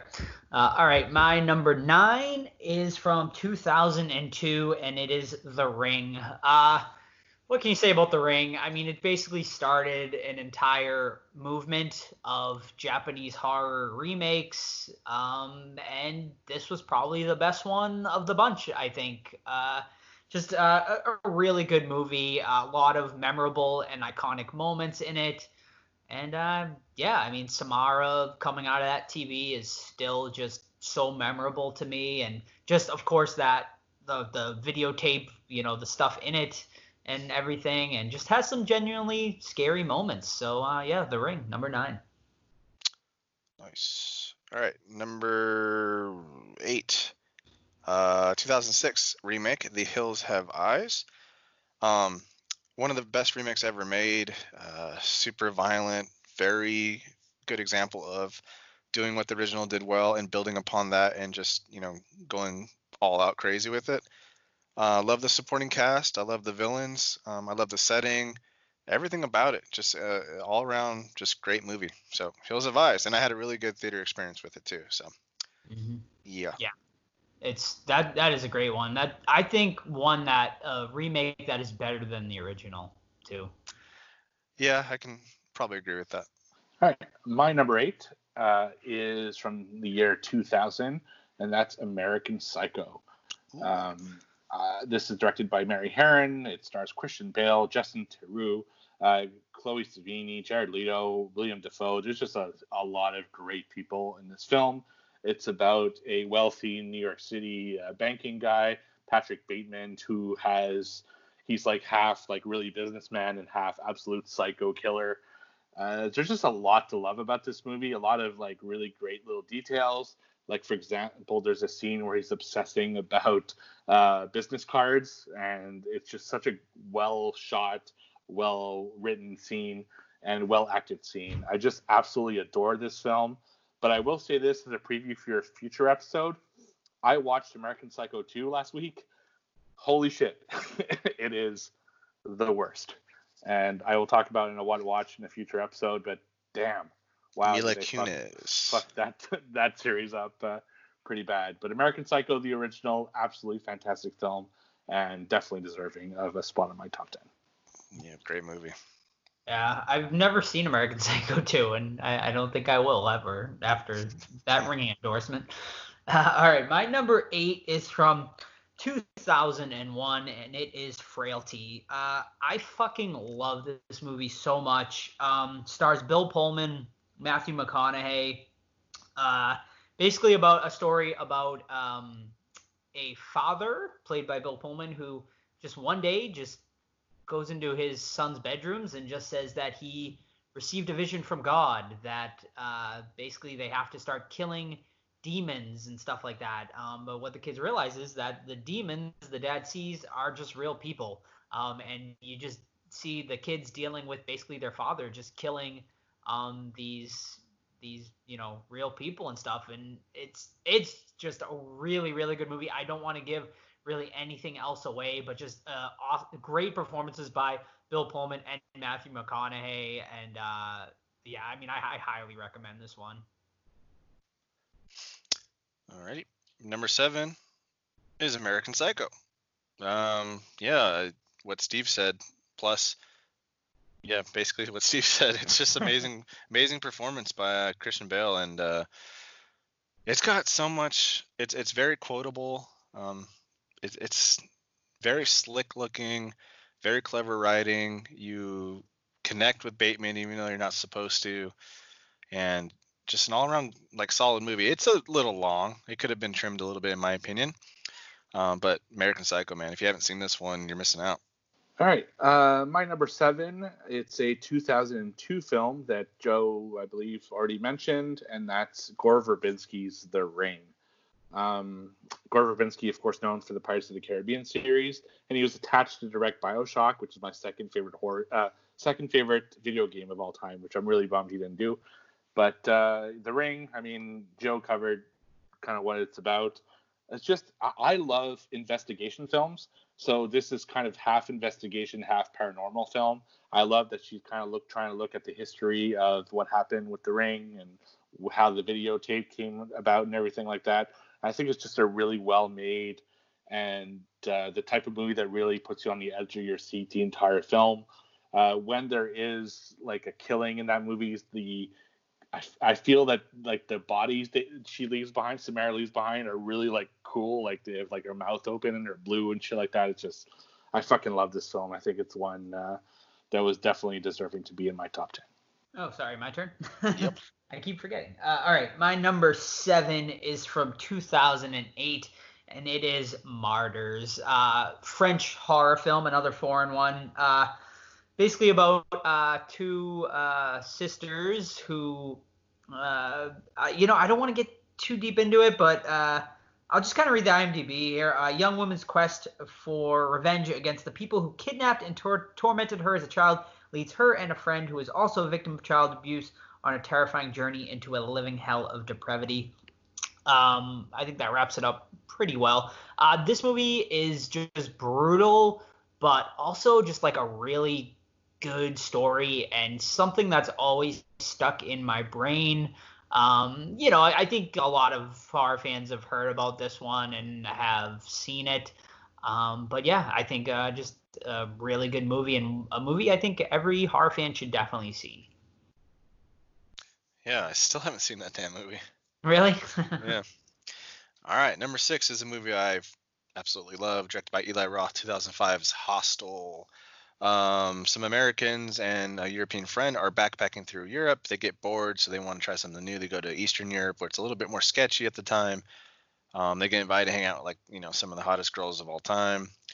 But little do they know, um, they're gonna fall prey to an international uh, society where you buy a person and you can kill them in any way you want. Um, so yeah, Hostel it kind of started the whole uh, torture porn thing along with Saw. They kind of worked hand in hand to create this kind of genre um, of torture. And uh, I like the characters. I love the setting, and overall, I just think the movie's really great. Yeah, there's some stupid stuff in it, but overall, I I just love it. Uh, all right, my next one here at number six is from 2004 and was already mentioned by Todd, and it's keeping with my favorite uh, zombie genre, which I love so much, and that's Shaun of the Dead, uh, directed by Edgar Wright. Um, I just it's just a cool love letter to the zombie genre, which, uh, as I've said multiple times, I really love the the whole thing. And I think there are some clever little moments, like when Simon Pegg goes to get a cornetto and he just kind of walks by casually all the zombies, not really noticing what's going on out there because he's such a lazy bum. And there are nice little Easter eggs, uh, for example, which was a trivia question back in the day, which I think Todd got. Uh, he works at Foree Electronics uh, which is just these little touches that I think are so clever and so awesome. And I just adore this film. It's easygoing and it's well edited and well shot and well made and well acted. I just absolutely adore it. So that's why it's on my list. The movie's like an like an old friend, man. You can stick them on, just always enjoy it. Especially yeah. the the Queen scene, which is excellent. Yeah, yeah uh, the whole yeah, it's yeah. this movie's so fucking good. Alrighty, uh, my number six is from 2007, and it is Trick 'r Treat. Um, you know, what can you say about Trick 'r Treat? I, I feel like it's a movie most horror fans just tend to love, um, mainly because of Sam. Basically, the you know the character of Sam has kind of become an icon of the genre, which is very interesting for a character that only had one movie. Um, but the fans really uh, jumped on him and just love him. Uh, and it's a, I mean, it's a really fun anthology movie. Um, you know, I, I wouldn't say brought the anthology movies back, but um, was, you know, definitely there wasn't a lot of good anthologies coming out at that time. So Um, you know, and it's definitely one I think that, and that's why the fans really clamored onto that one. Um, yeah, but I, I don't dislike any of the stories. I, I enjoy all of them, and it's just like a really, really fun movie, and I think a must watch every Halloween. I mean, it really gets you in that Halloween mood. So yeah, Trick 'r Treat number six. I enjoy it, but I've, I've never loved it, to be honest. Yeah, I, I remember we reviewed it, and I remember you saying that. Yeah. All right, my number five is an extremely solid claustrophobic horror film from, um, I think I said this right, 2005, The Descent, directed by Neil Marshall, who's one of my favorite directors, who went on to do some of the best episodes in Game of Thrones. Uh, but The Descent stars a group of women that go caving, uh, a previously uncharted cave. Naturally, they get lost, and there's like a cave in, so they only have the only way to go is deeper into the cave to try to find the exit. But there's some creatures in there that are hunting them. Um, it's great, man. The the creatures are awesome. The scares are fantastic. If you're claustrophobic in any way, shape, or form, you're gonna feel it in this one because you're crawling through tight tunnels and stuff, trying to get away from these beasts. Good gore, good violence, um, and also some good character stuff. Like uh, the the lead character's damaged because her husband and, and child passed away, and she's kind of recuperating. Um, and there's some side plot where it was one of her friends banging her husband. I don't know, but The Descent, um, all around, just a great film. All right. Uh, so my number five. If you guys listened to our last decade episode, uh, which we filmed, I think in December or January, uh, I had put Krampus on there, which I had said I didn't like it the first time I saw it, but I kept watching it and eventually it grew on me. And then I went, I saw the Halloween Horror Nights, and then I loved it after that. Well, this kind of falls into the same category where I didn't really like it the first time. Uh, I watched it a few other times after, and I started liking it more and more. But it's not until I kind of lived it at Halloween Horror Nights that I really grew an appreciation for it. And now here it is at my number five of that decade, and that's 2007's Trick 'r Treat. Um, I think it's a fun film. It's one that I watch every single Halloween now. It's a, it's almost become a tradition, and I think the Sam character is great. Uh, so much so that I have like a full size Sam in my uh, my office. So uh, that just goes to show how much I love this character and this film. And I think uh, it's it's a great film, and it just gets better every time I watch it. So that's why it's on my list. Mm-hmm. What's your uh, favorite story, Steve? Uh, I really, yeah, I I really like the one with uh, the kid and the like uh, the guy in the suit there, like the I forget if it's the principal or yeah, yeah, yeah. Uh, I don't know. There's there's something about that scene, that whole story that just I love. Yeah, it's a fun uh, one. The, yeah, the guy from Bat there, the kid yep. from Bat Uh, all right, my number five is from 2004, and you've already heard a couple times tonight on this li- uh, on the list, and it is uh, Shaun of the Dead. Um, you know, Steve Todd already talked it up. Uh, I just, yeah, I mean, I love this movie. It's got great rewatchability. Um, you know, I can just pop it in whenever I want, and it will always put me in a good mood. It's just a, a blast of a movie. Um, really, um, you can tell, you know, the people who made it were definite uh, horror fans. A lot of they play a lot of those great uh, horror Easter eggs and zombie Easter eggs in there, and yeah, I mean, just great performances by uh, Simon Pegg and, and Nick Frost. Um, their uh, chemistry just is fantastic, and you know they went on to you know do the whole Cornetto trilogy there. Um, I think this is definitely the best of the Cornetto trilogy, and uh, yeah, no, that's why it gets number five on my list. Hot Fuzz is pretty damn good too. It is, it is, and I I really liked the third one too. What's uh World's End or whatever? Yeah, I, I that was definitely the weakest, weakest, but it's still fun. Yeah, all right, uh, my number four is 28 Days Later, 2002, directed by Danny Boyle. I now we're kind of getting into the movies where I like distinctly remember watching them, you know. Um, and this was on VHS, I think, after I like coming home from work in high school. Um, and yeah, just falling in love with it. It's just a great story. I think you mentioned Cillian Murphy already, or Cillian Murphy, however you pronounce his name. Great character. Um, the opening where he wakes up and he's just completely vulnerable, doesn't know where anyone's at, and is just wandering around looking for help. Um, and then eventually, like we, you know, you find a nice family that takes him in, and then tragedy happens with them too. So 28 days, days later is just uh, very fast moving, well acted, and you know, superbly directed. All right, uh, my number four. It's probably my most left field pick out of all of them.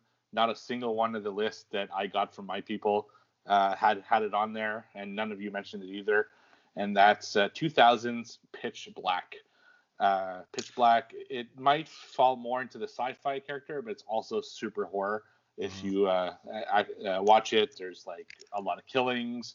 A very atmospheric film. It's about a commercial transport ship and its crew that are marooned on a planet full of bloodthirsty creatures that only come out at night uh, at night to feast. And on that ship, they have a prisoner played by Vin Diesel, uh, who's known as Riddick.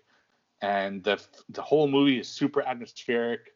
Uh, it's got these interesting color palettes that because of the planet that they're on, and Vin Diesel's character as Riddick is really really cool.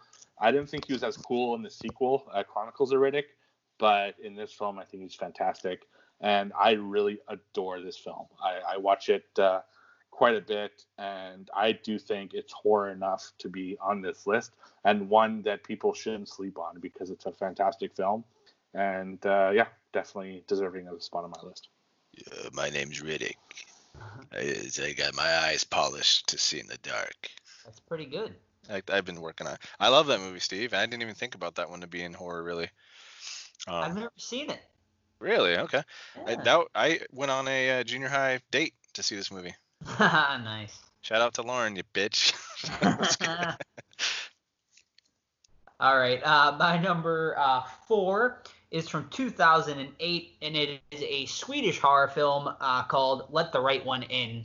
Uh, this is, uh, I think, one of the greatest vampire movies ever made. Um, with just one of the most iconic scenes. Well, maybe not iconic, but one of the most memorable scenes of the decade for me. Um, if you've never seen it, this uh, story is about um, you know this little boy who um, meets this uh, young girl around the same age who turns out to be um, a vampire uh, who's a lot older than him. But it, starts a um, kind of a a bit of a odd love story um, between the two, um, where she kind of kills um, for the boy and protects the boy. But uh, the scene I talk about is when um, he, you know, refuses to invite her in, and she walks in and she just starts pouring blood out of her like entire face and shit like that.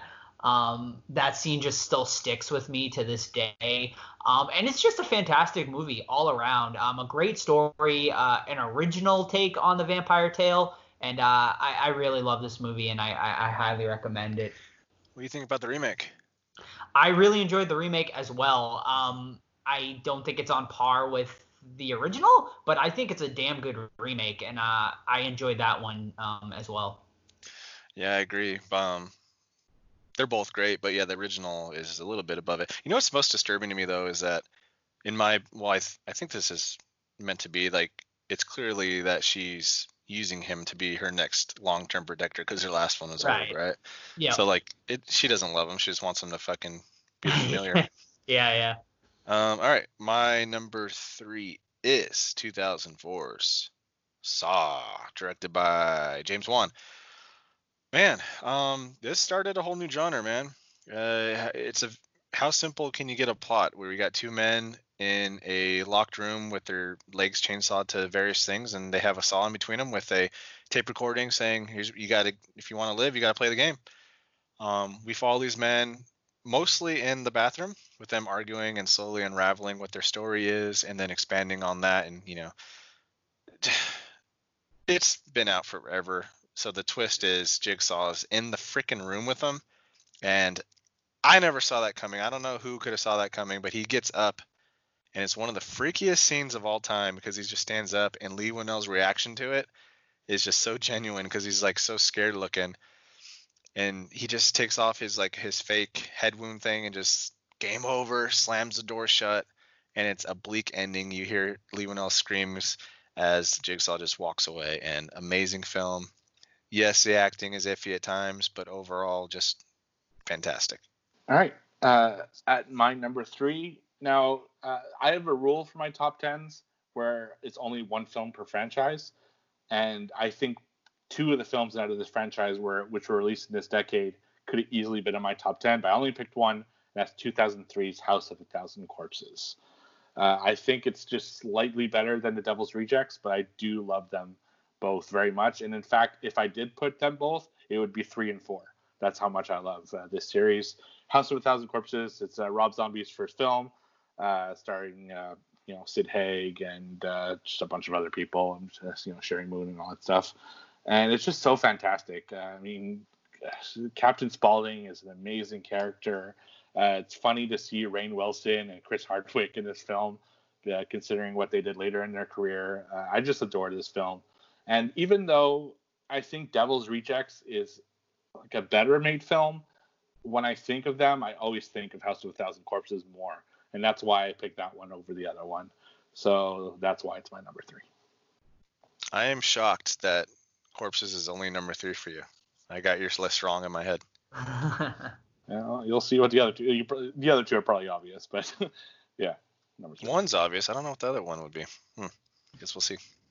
Alrighty, my number three uh, mentioned already tonight, uh, but it's from 2000 and it is American Psycho. Uh, I just love this movie so much. Uh, you know, Christian Bale's performance as Patrick Bateman, like I said, I think probably one of the best performances of the decade, and, and just an amazing performance in general. Uh, just and just an iconic scene. Him with uh, Jared Leto, you know, taking him back to the apartment. He puts on that raincoat does that little moonwalk with the axe. Uh, just a fantastic scene. And there's a bunch of fantastic scenes in that movie. You know, him running around naked with the chainsaw, covered in blood. Uh, it's just a, a, great, great movie and uh, a great book too. I, uh, if you've never read the book, um, but yeah, great, great movie. And uh, yeah, I, I, it's you know a lot already said about it. So yeah, that's my number three.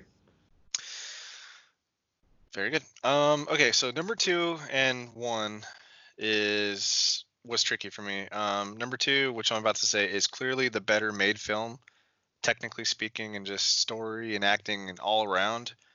However, number one has a little bit different emotional um, impact on me. So number two is going to be 2004's Zack Snyder directed Dawn of the Dead remake. Um, saw this one three times in the theater. Went on a date. Shout out to Dominique um, to see this one. And uh, man, I the opening is amazing. The, the whole movie is amazing, but the opening is some of the best cinema of all time. Sarah is great. I love CJ in it um, as like the dick security guard that turns hero at the end. Um, Ving Rhames is just a fucking badass, um, badass cop. He's got throwback characters. You got Tom Savini poking right in there, Scott Reiniger, Ken Foree from the originals. Um, you got a freaking store named Gaylen Ross. Just a lot of throwbacks, right? To the original. And you know, I wanted to hate this remake. I honestly did going into it. I'm like, it's not going to be better than Dawn of the Dead. Nothing is. my favorite movie, but I absolutely love this one. Great action, great violence. My only complaint is Mekhi Phifer's side mm-hmm. plot with his his girlfriend wife. I thought he could have been not had that character in the movie would have been fine. I also like the guy um, that plays Steve. He's like a, stu- super dickhead. Um, went on to be like a huge star with Modern Family, but in this movie, he's just he's just a prick, and I love him. Um, but overall, man, this movie is just great, man, and I can watch this movie every year and not get tired of it. So, Dawn of the Dead remake, awesome.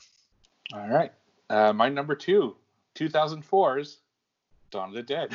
yeah, I think, I think, this is the first time though we've had the same. Uh, yeah. Pete, yeah. yeah. Um, yeah, for all the same reasons that Todd said. I mean, that first fucking scene just blew my mind. I remember seeing theaters. I remember who I went with, which theater I went to. It was just such a fucking cool experience. And spoiler for our future 1970s episode, The Dawn of the Dead is my favorite horror film of all time. Um, I and like Todd, I thought it would suck because there's no way they could remake Dawn of the Dead. Like it's so good, but holy shit, they did a great job of making it enough of a remake to be familiar, but also its own thing, which I thought was great with the fast zombies. I love the bit where they're popping off zombies that look like celebrities based mm-hmm. off the guy that's like across the street with a sign.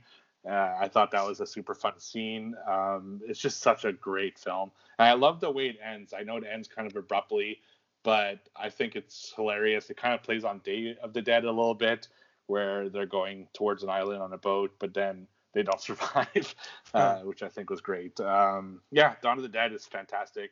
I love Zack, Zack Snyder's directing style, so that helps as well a lot as well. But uh, great film and definitely deserving of a spot on the list.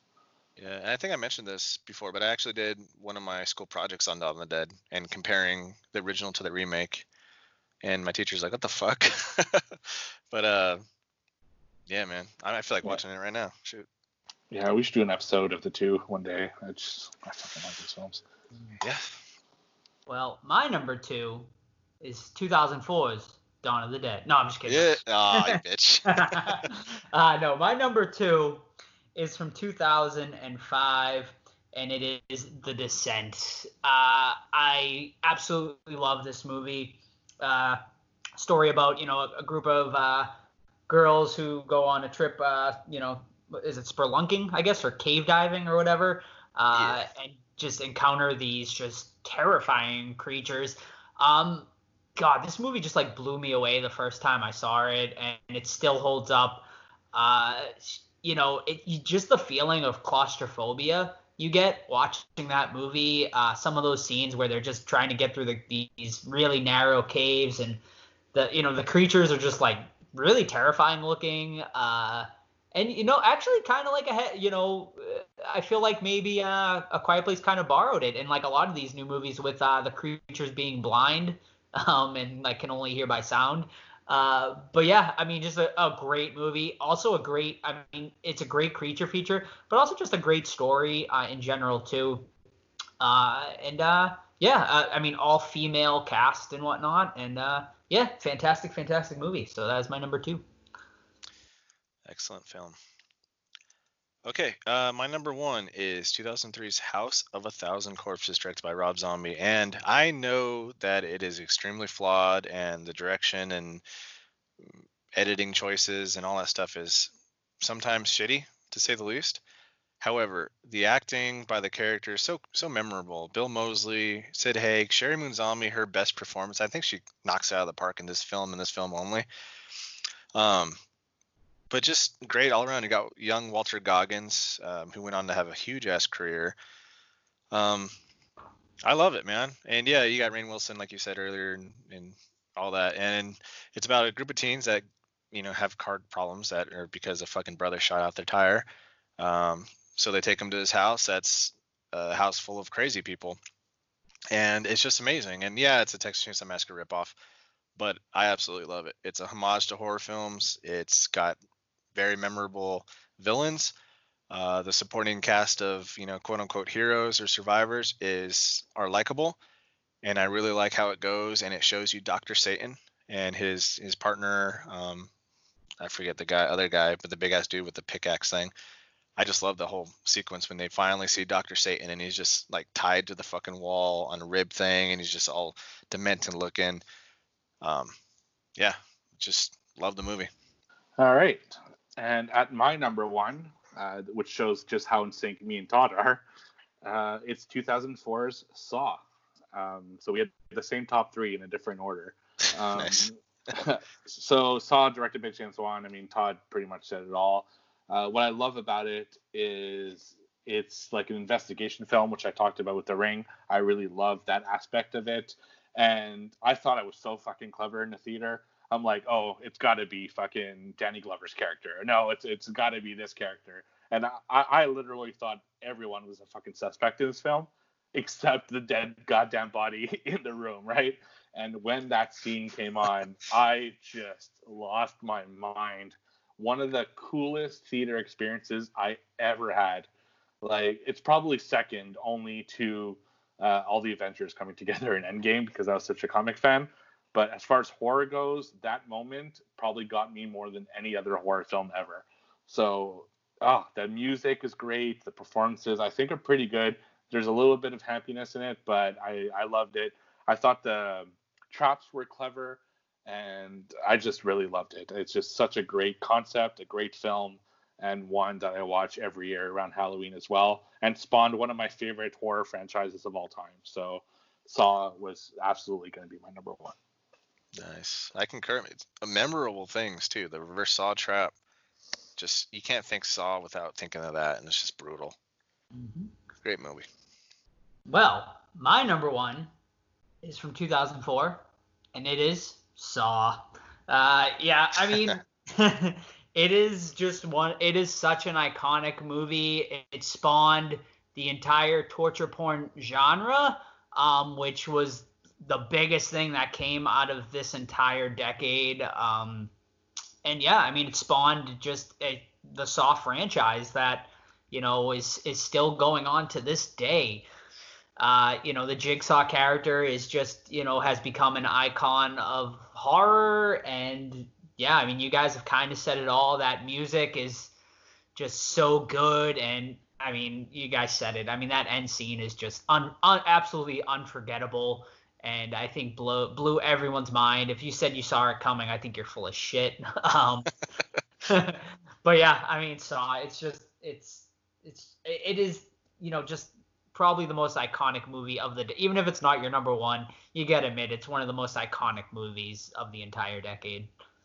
Yeah, it's haunting, man. Where it's like game over, and you hear Leigh Whannell like, "Don't leave me." It's fucking just black. It's, oh, oh yeah, Great so stuff. And, I mean, and we didn't. Even, no one even mentioned uh, the the pig mask, the whole the ah, pig yeah. suit there. I mean, that's really just a great uh, scene there when he's uh with the he has the camera and he's like fly, you know, using the flash on the camera, and then the fucking pig mask comes flying at him. It's yeah, yeah. it's great stuff. And I mean, the the traps are just all unforgettable. And I mean, yeah, I mean, we actually had some votes for Saw 2 coming in too. Some people preferred Saw 2 over to 1. I still think Saw 1 is probably the best one, but Saw 2 a, a great sequel.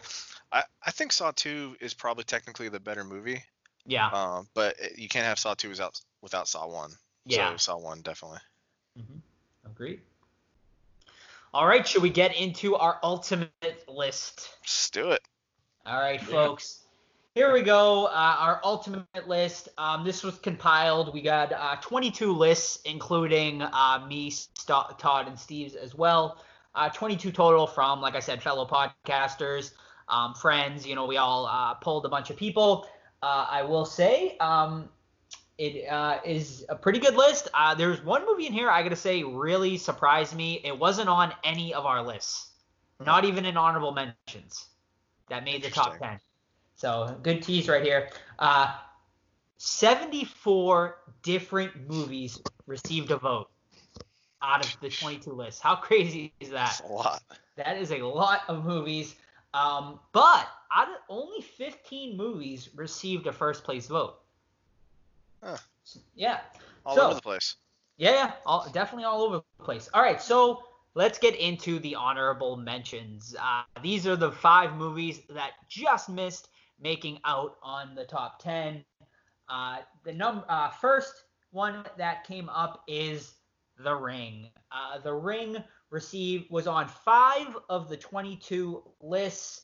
Um, received all right. So here here was how I did. Um, it received 32 points, and how I did the point system was a first place um, vote received 20 points, and a 10th place received two points and so on and so forth. You know, 2018, 16, 14, all the way down that list. So The Ring received 32 points. It received no first place votes and peaked with um, one fifth place vote.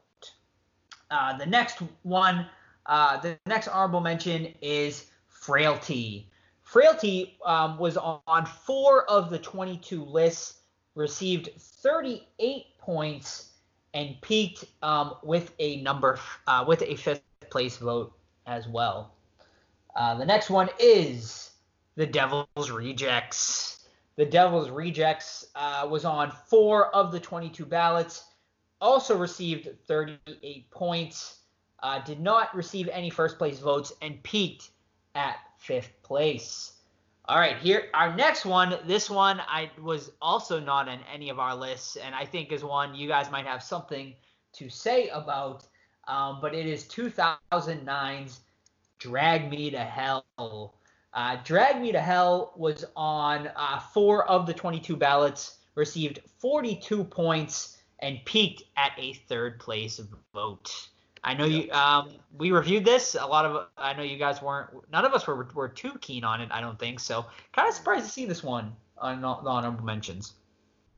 Uh, all right, and then our last honorable mention uh, is from 2003, and it is High Tension. Uh, high Tension was on four of the 22 ballots, received 48 points, uh, received no first place votes, but did peak with a second place vote. All right. Uh, thoughts on those honorable mentions? I need to revisit The Ring Yeah. because you guys, every, all you, everyone mentioned it, and I haven't seen it in years. Mm-hmm. Have you? Did you remember Ringu? Uh, I don't know if I've seen the original. The original is much better. Um, but I, I didn't put it in just um I actually did it even come out this decade? I don't remember if I, it might have been 90s. I can't quite remember. Um, but yeah. Steve, any thoughts on uh, the honorable Uh, mentions? Yeah, I actually disagree. I, the Ring is one of the ones that I actually preferred the American version.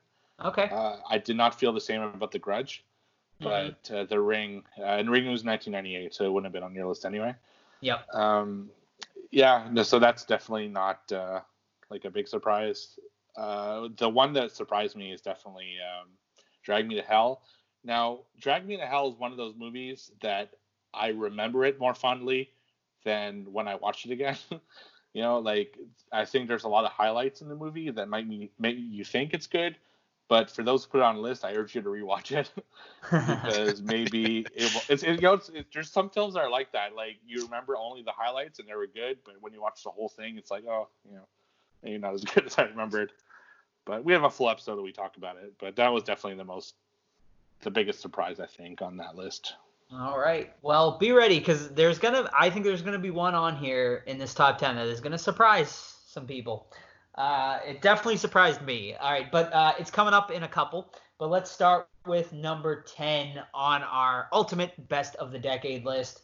Coming in at number ten is from 2002, and it is 28 days later. Um, I think made all three of our lists, so no surprise here. Uh, 28 days later was on five of the 22 ballots, received 50 points, no first place votes, um, but did peak at a number f- uh, four on That was the mine, I think. Yeah, I think so. hmm Uh, And j- just for the record, I- I didn't have it on my list, and the reason I didn't is I think it's half of a good film. I feel that the first half of the film is great, and the second half is not that great, and that's why I left it off my list. Uh, if you watch the DVD features of the film, the uh, storyboarded and written second half was considerably better than what the one that they chose for the actual release. You li- you like that he got a blood transfusion in the end and switched with the dad? Yeah, I thought it was. Yeah, the whole military thing in Mhm. the actual thing just didn't do it for me. Yeah, I can respect that. I've heard that too. Like people kind of lost steam with it there, but I still Mhm. thought I like Cillian Cillian's um his like Perform- comeback. You know. Yeah. Mhm.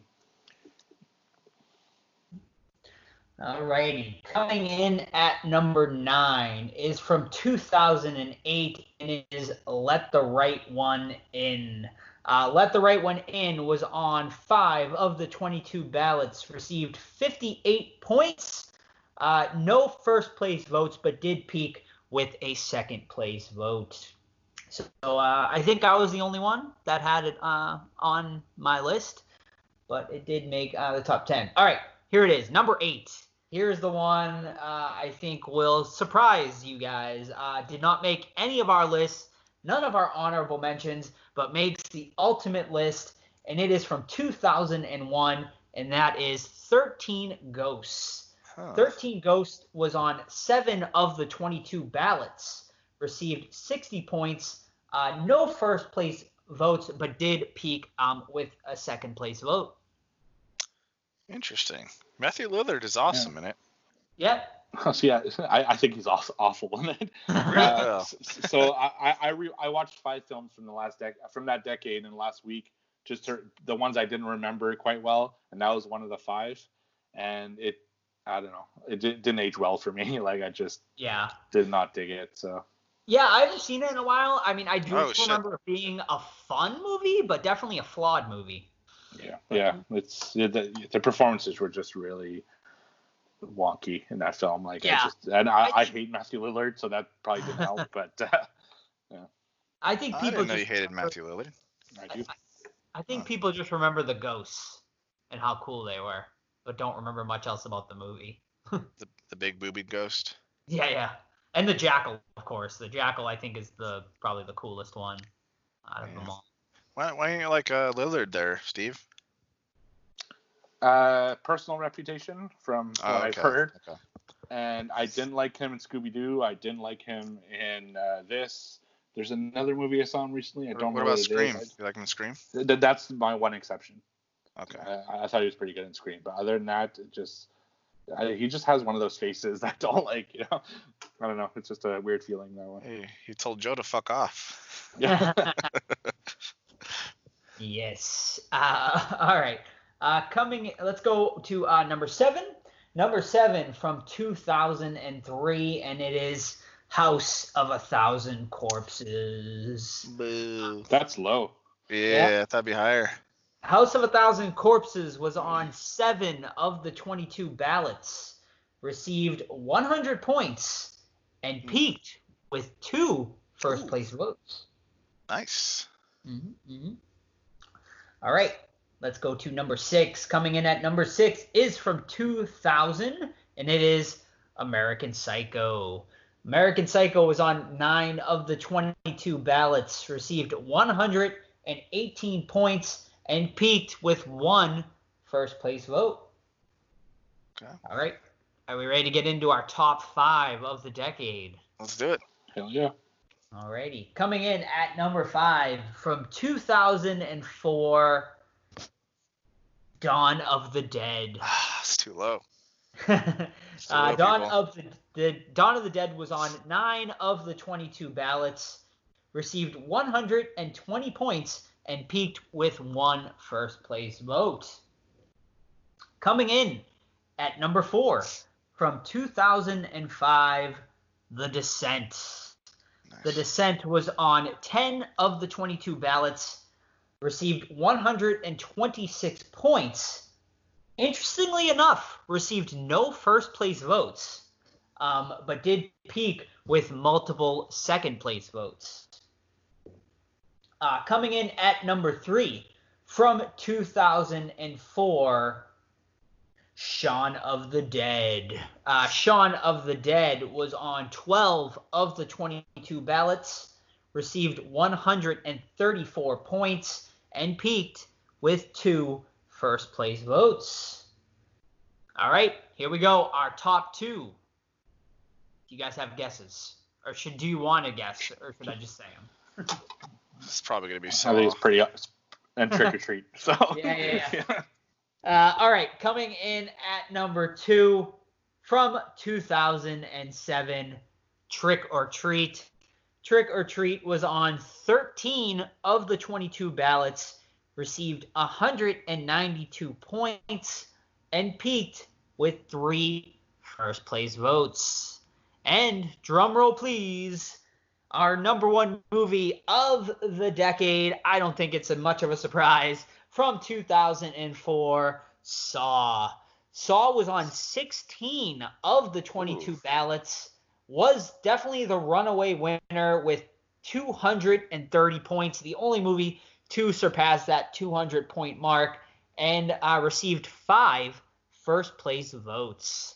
So that there it is, folks. Uh, your best of the decade list, ultimate list. I respect that, but 13 Ghosts is a surpriser, like you said. Definitely. Yeah, Yeah. I think I think it's a really solid um, list overall, but that 13 Ghosts is definitely one that uh, I don't think deserves a spot on there, but hey, Well, I guess enough people liked it. yeah, yeah. I mean, Um, uh, I would think uh, uh, of the honorable mentions that just missed out, I would put, you know, The Ring or High Tension over it, but yeah. Yeah, surprised there's no love for Hills of Eyes in that one. Yeah, the Hills of Eyes did receive. Um, let me see if I Or can ho- or Hostel either. I thought that was Hostel. So I, I have actually every single movie uh, written down here that did receive votes. Um, Hostel only received one vote, Todd. You're the only person that had Hostel on their list. Damn. Yep. All right. And what was the other movie you asked about? Uh, Hills of Eyes remake. So, want to hear something interesting, Todd? Actually, before I go to that, uh, you had the only person that had Hostel, but someone had Hostel 2 on their Ugh. list.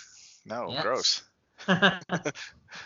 uh, let me see if I can pull up the Hills Have Eyes here. Um, Hills Have Eyes. Um, okay, Hills Have Eyes was on three lists. Hmm. Mhm. Okay, okay. Um, another one that made uh, quite a few lists um, was Jeepers Creepers and The Strangers. Also got um, a good amount of love. I fi- I thought Strangers would be higher. I I don't like it, but I know I don't think anyone else doesn't like it. So I was Yep. surprised. Yeah. Um, was that the only one with the loved ones on there? You were. Motherfuckers need to go watch the loved ones, man. You were. Uh, Jennifer's Body also received a few votes. Uh, Ginger Snaps as well received multiple votes. uh, I'll go. I'll go. There, we there was a lot of people with just single lists, but I'm trying to look for the ones that received um, multiple votes. Um, Any first place votes that didn't make the list? Oh yeah, definitely. Because there was 15 that did. I did not take that uh, down, but let me see if I can uh, pull it up real quick.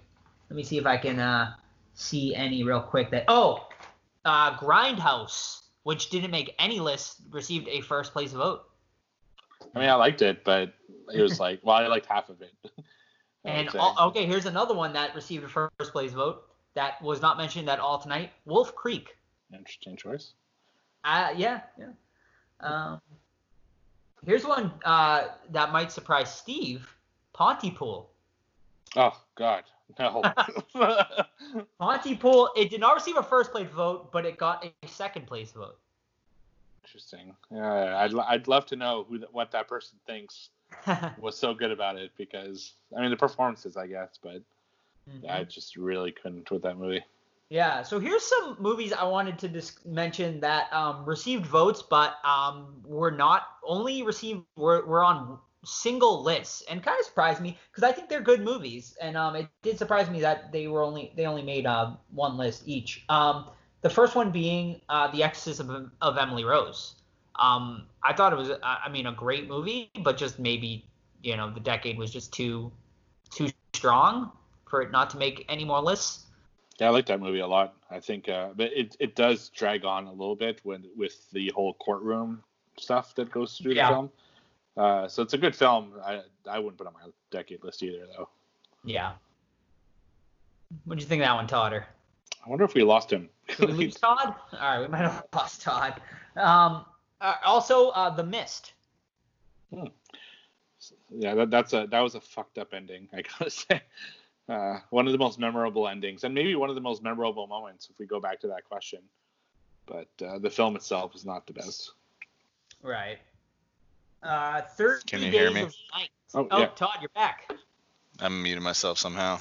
All Even though right. I, I hate when people say that, but I just said it. Um, I don't think I've seen the whole thing of Emily Rose. Okay. Yeah, I just remember her like bending backwards. What about The Mist? Fuck, gosh, infuriating ending. Yeah.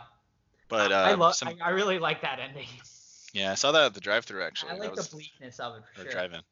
Yeah. Um, Uh, CGI was terrible in that movie though. Okay. Yeah, it was. It was Yeah. really bad. uh, here's one that received a second place vote, very high. Um, Valentine. Ew, gross. uh, well, here's one that um, all the boys love Mandy Lane, which we did review. I thought that one was terrible too. Yeah, I thought it was you know, all right. Um, okay, this one made uh, three lists. The Collector. Okay. Uh, Yeah, that's a good one. one. Great yeah. one. hmm Uh, here's one that kind of surprised me. It made multiple lists. Hollow Man. Need to revisit it. Yeah, I, I mean, I remember enjoying it, but uh, best of the decade, I don't think so. uh, here's one that surprised me. It, it only made one list, and it was very low on their list. But I honestly, I think it was a pretty big movie for the decade and spawned an entire franchise. Paranormal Activity. Yeah, I liked it, but not like top ten liked it.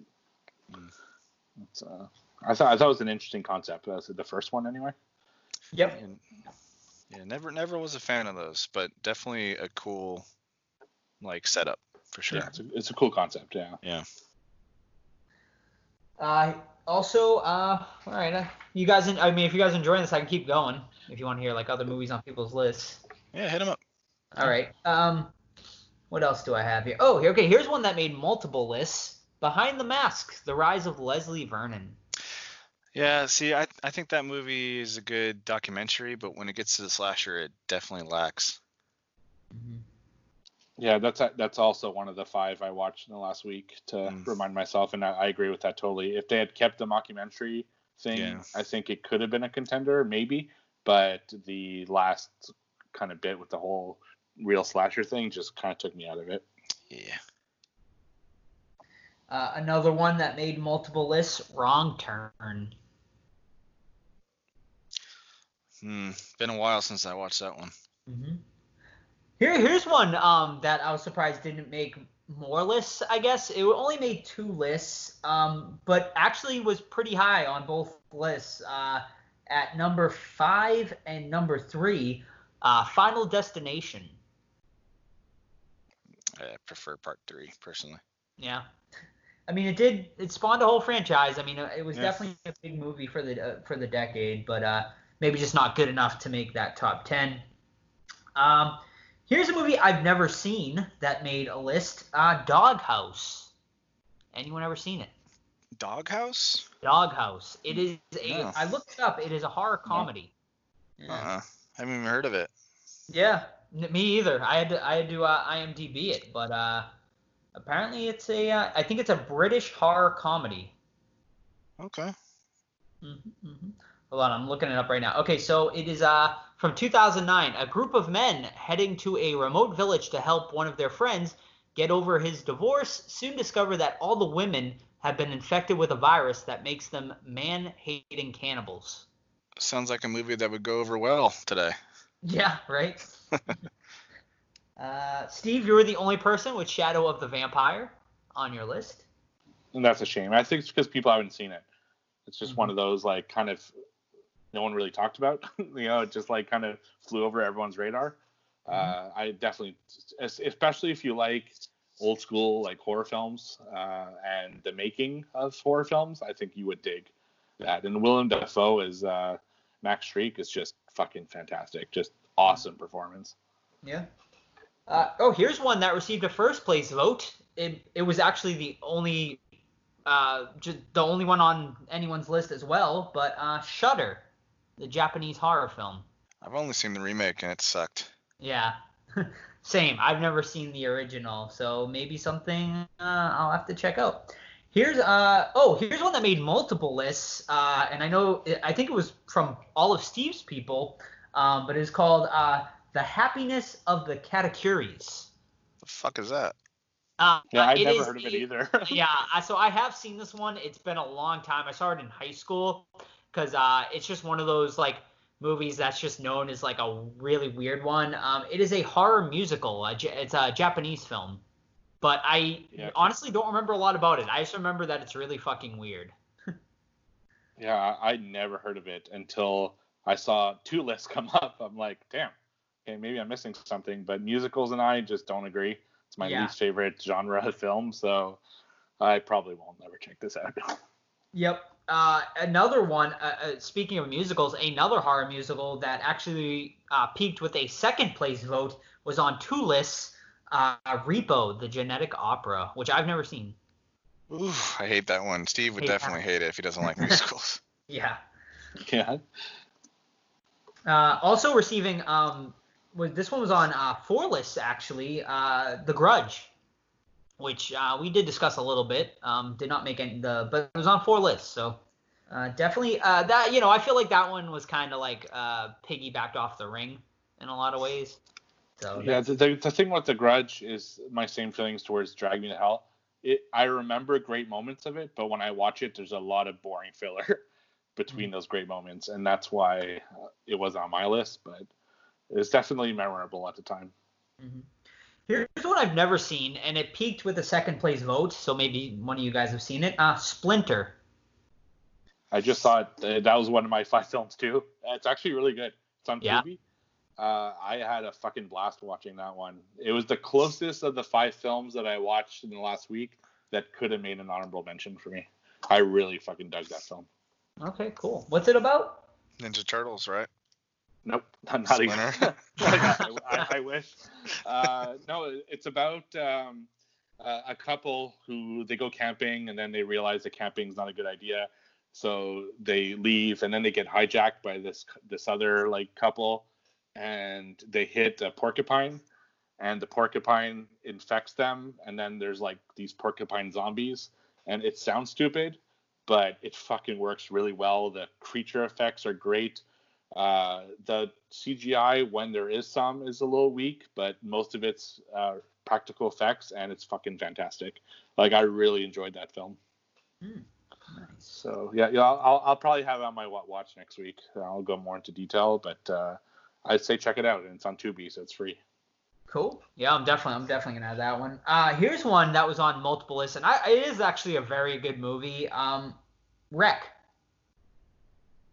That's a good one. Yeah. I like REC. Yep. Quarantine uh, also made a li- uh, one list as well, but REC made uh, three lists. Uh, here's a couple other ones I've never heard of that made lists. Uh, Frontiers, no idea. I think that's a French one. French one. Pretty yeah, sure and, it's a French one. and Thirst.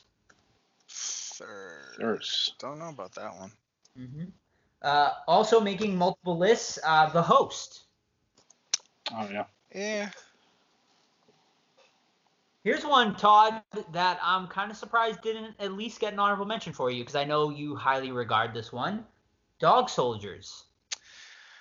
Yeah, honestly, I didn't have time to rewatch it, so I didn't stick it in there. But from what I remember, I absolutely love it. Mm-hmm. Mm-hmm. All right.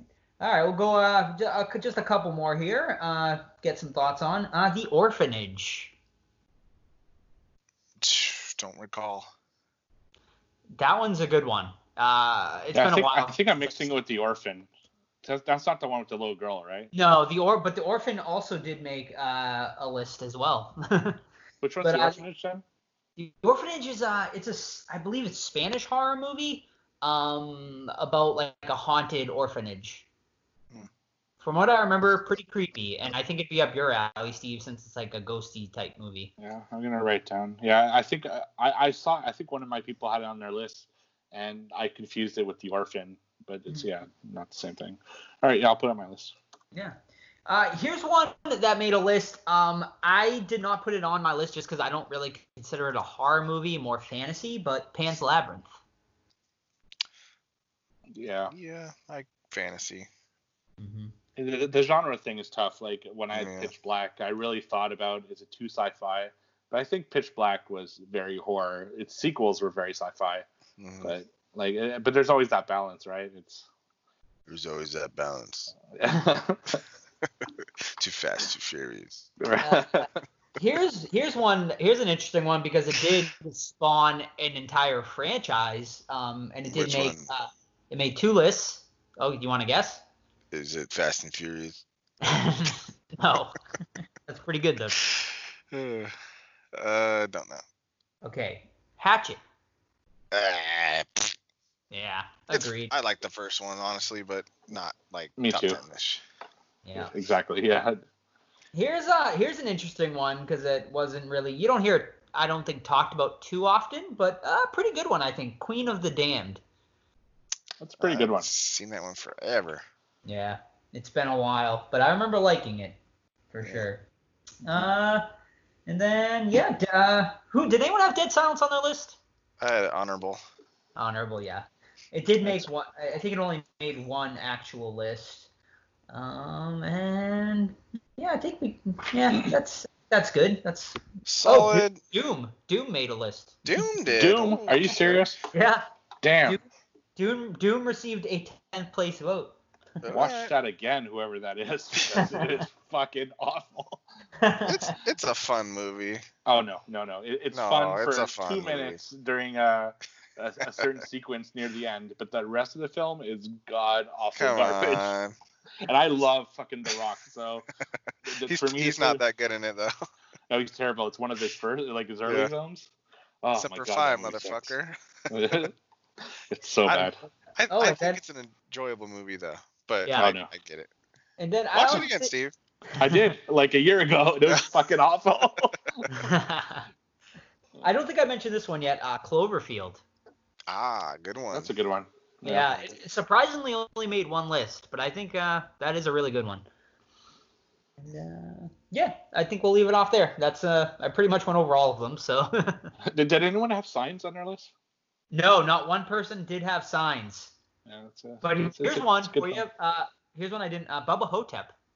Got. Ah, Mm. okay. I like that movie.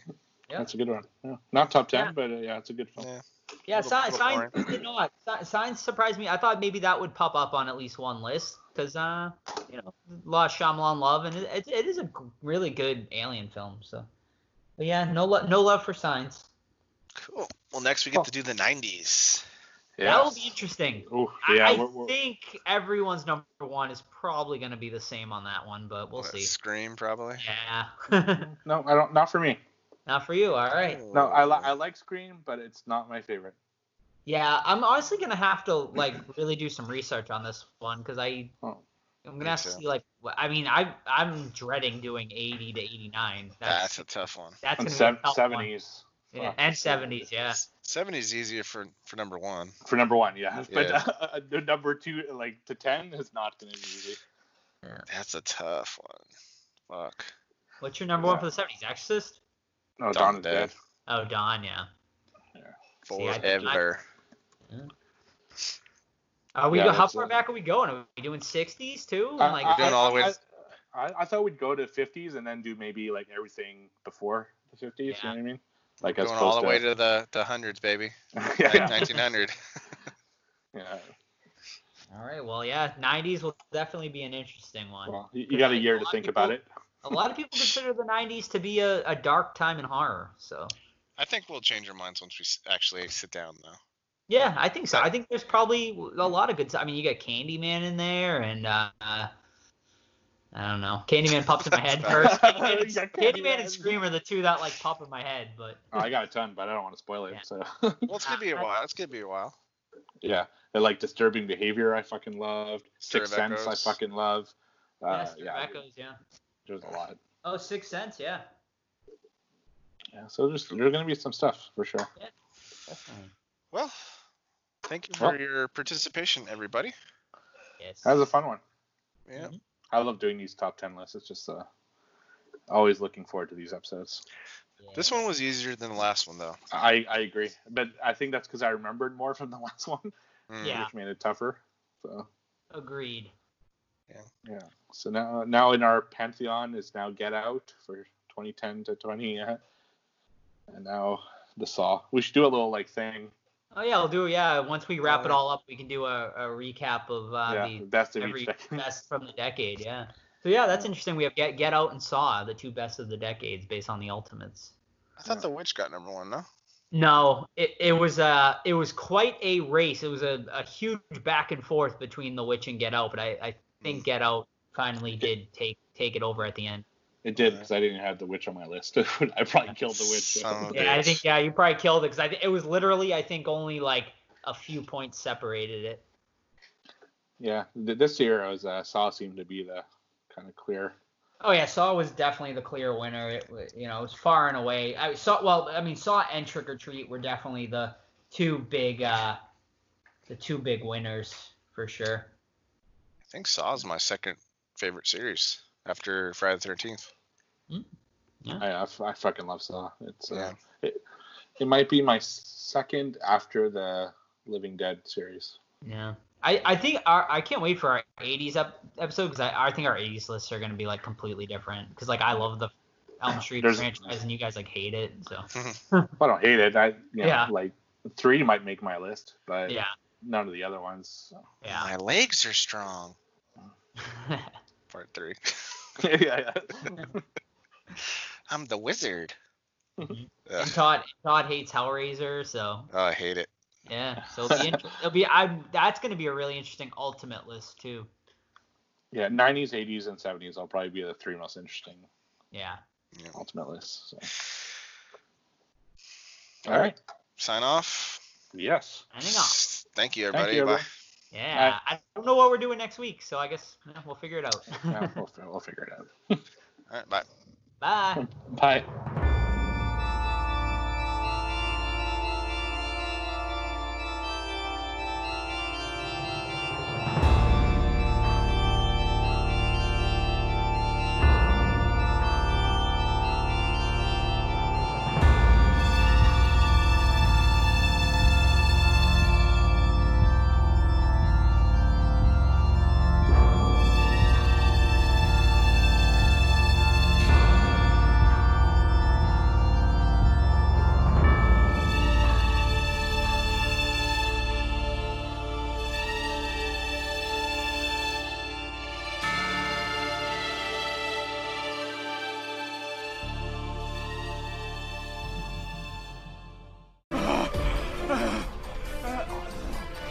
people are so ungrateful to be alive.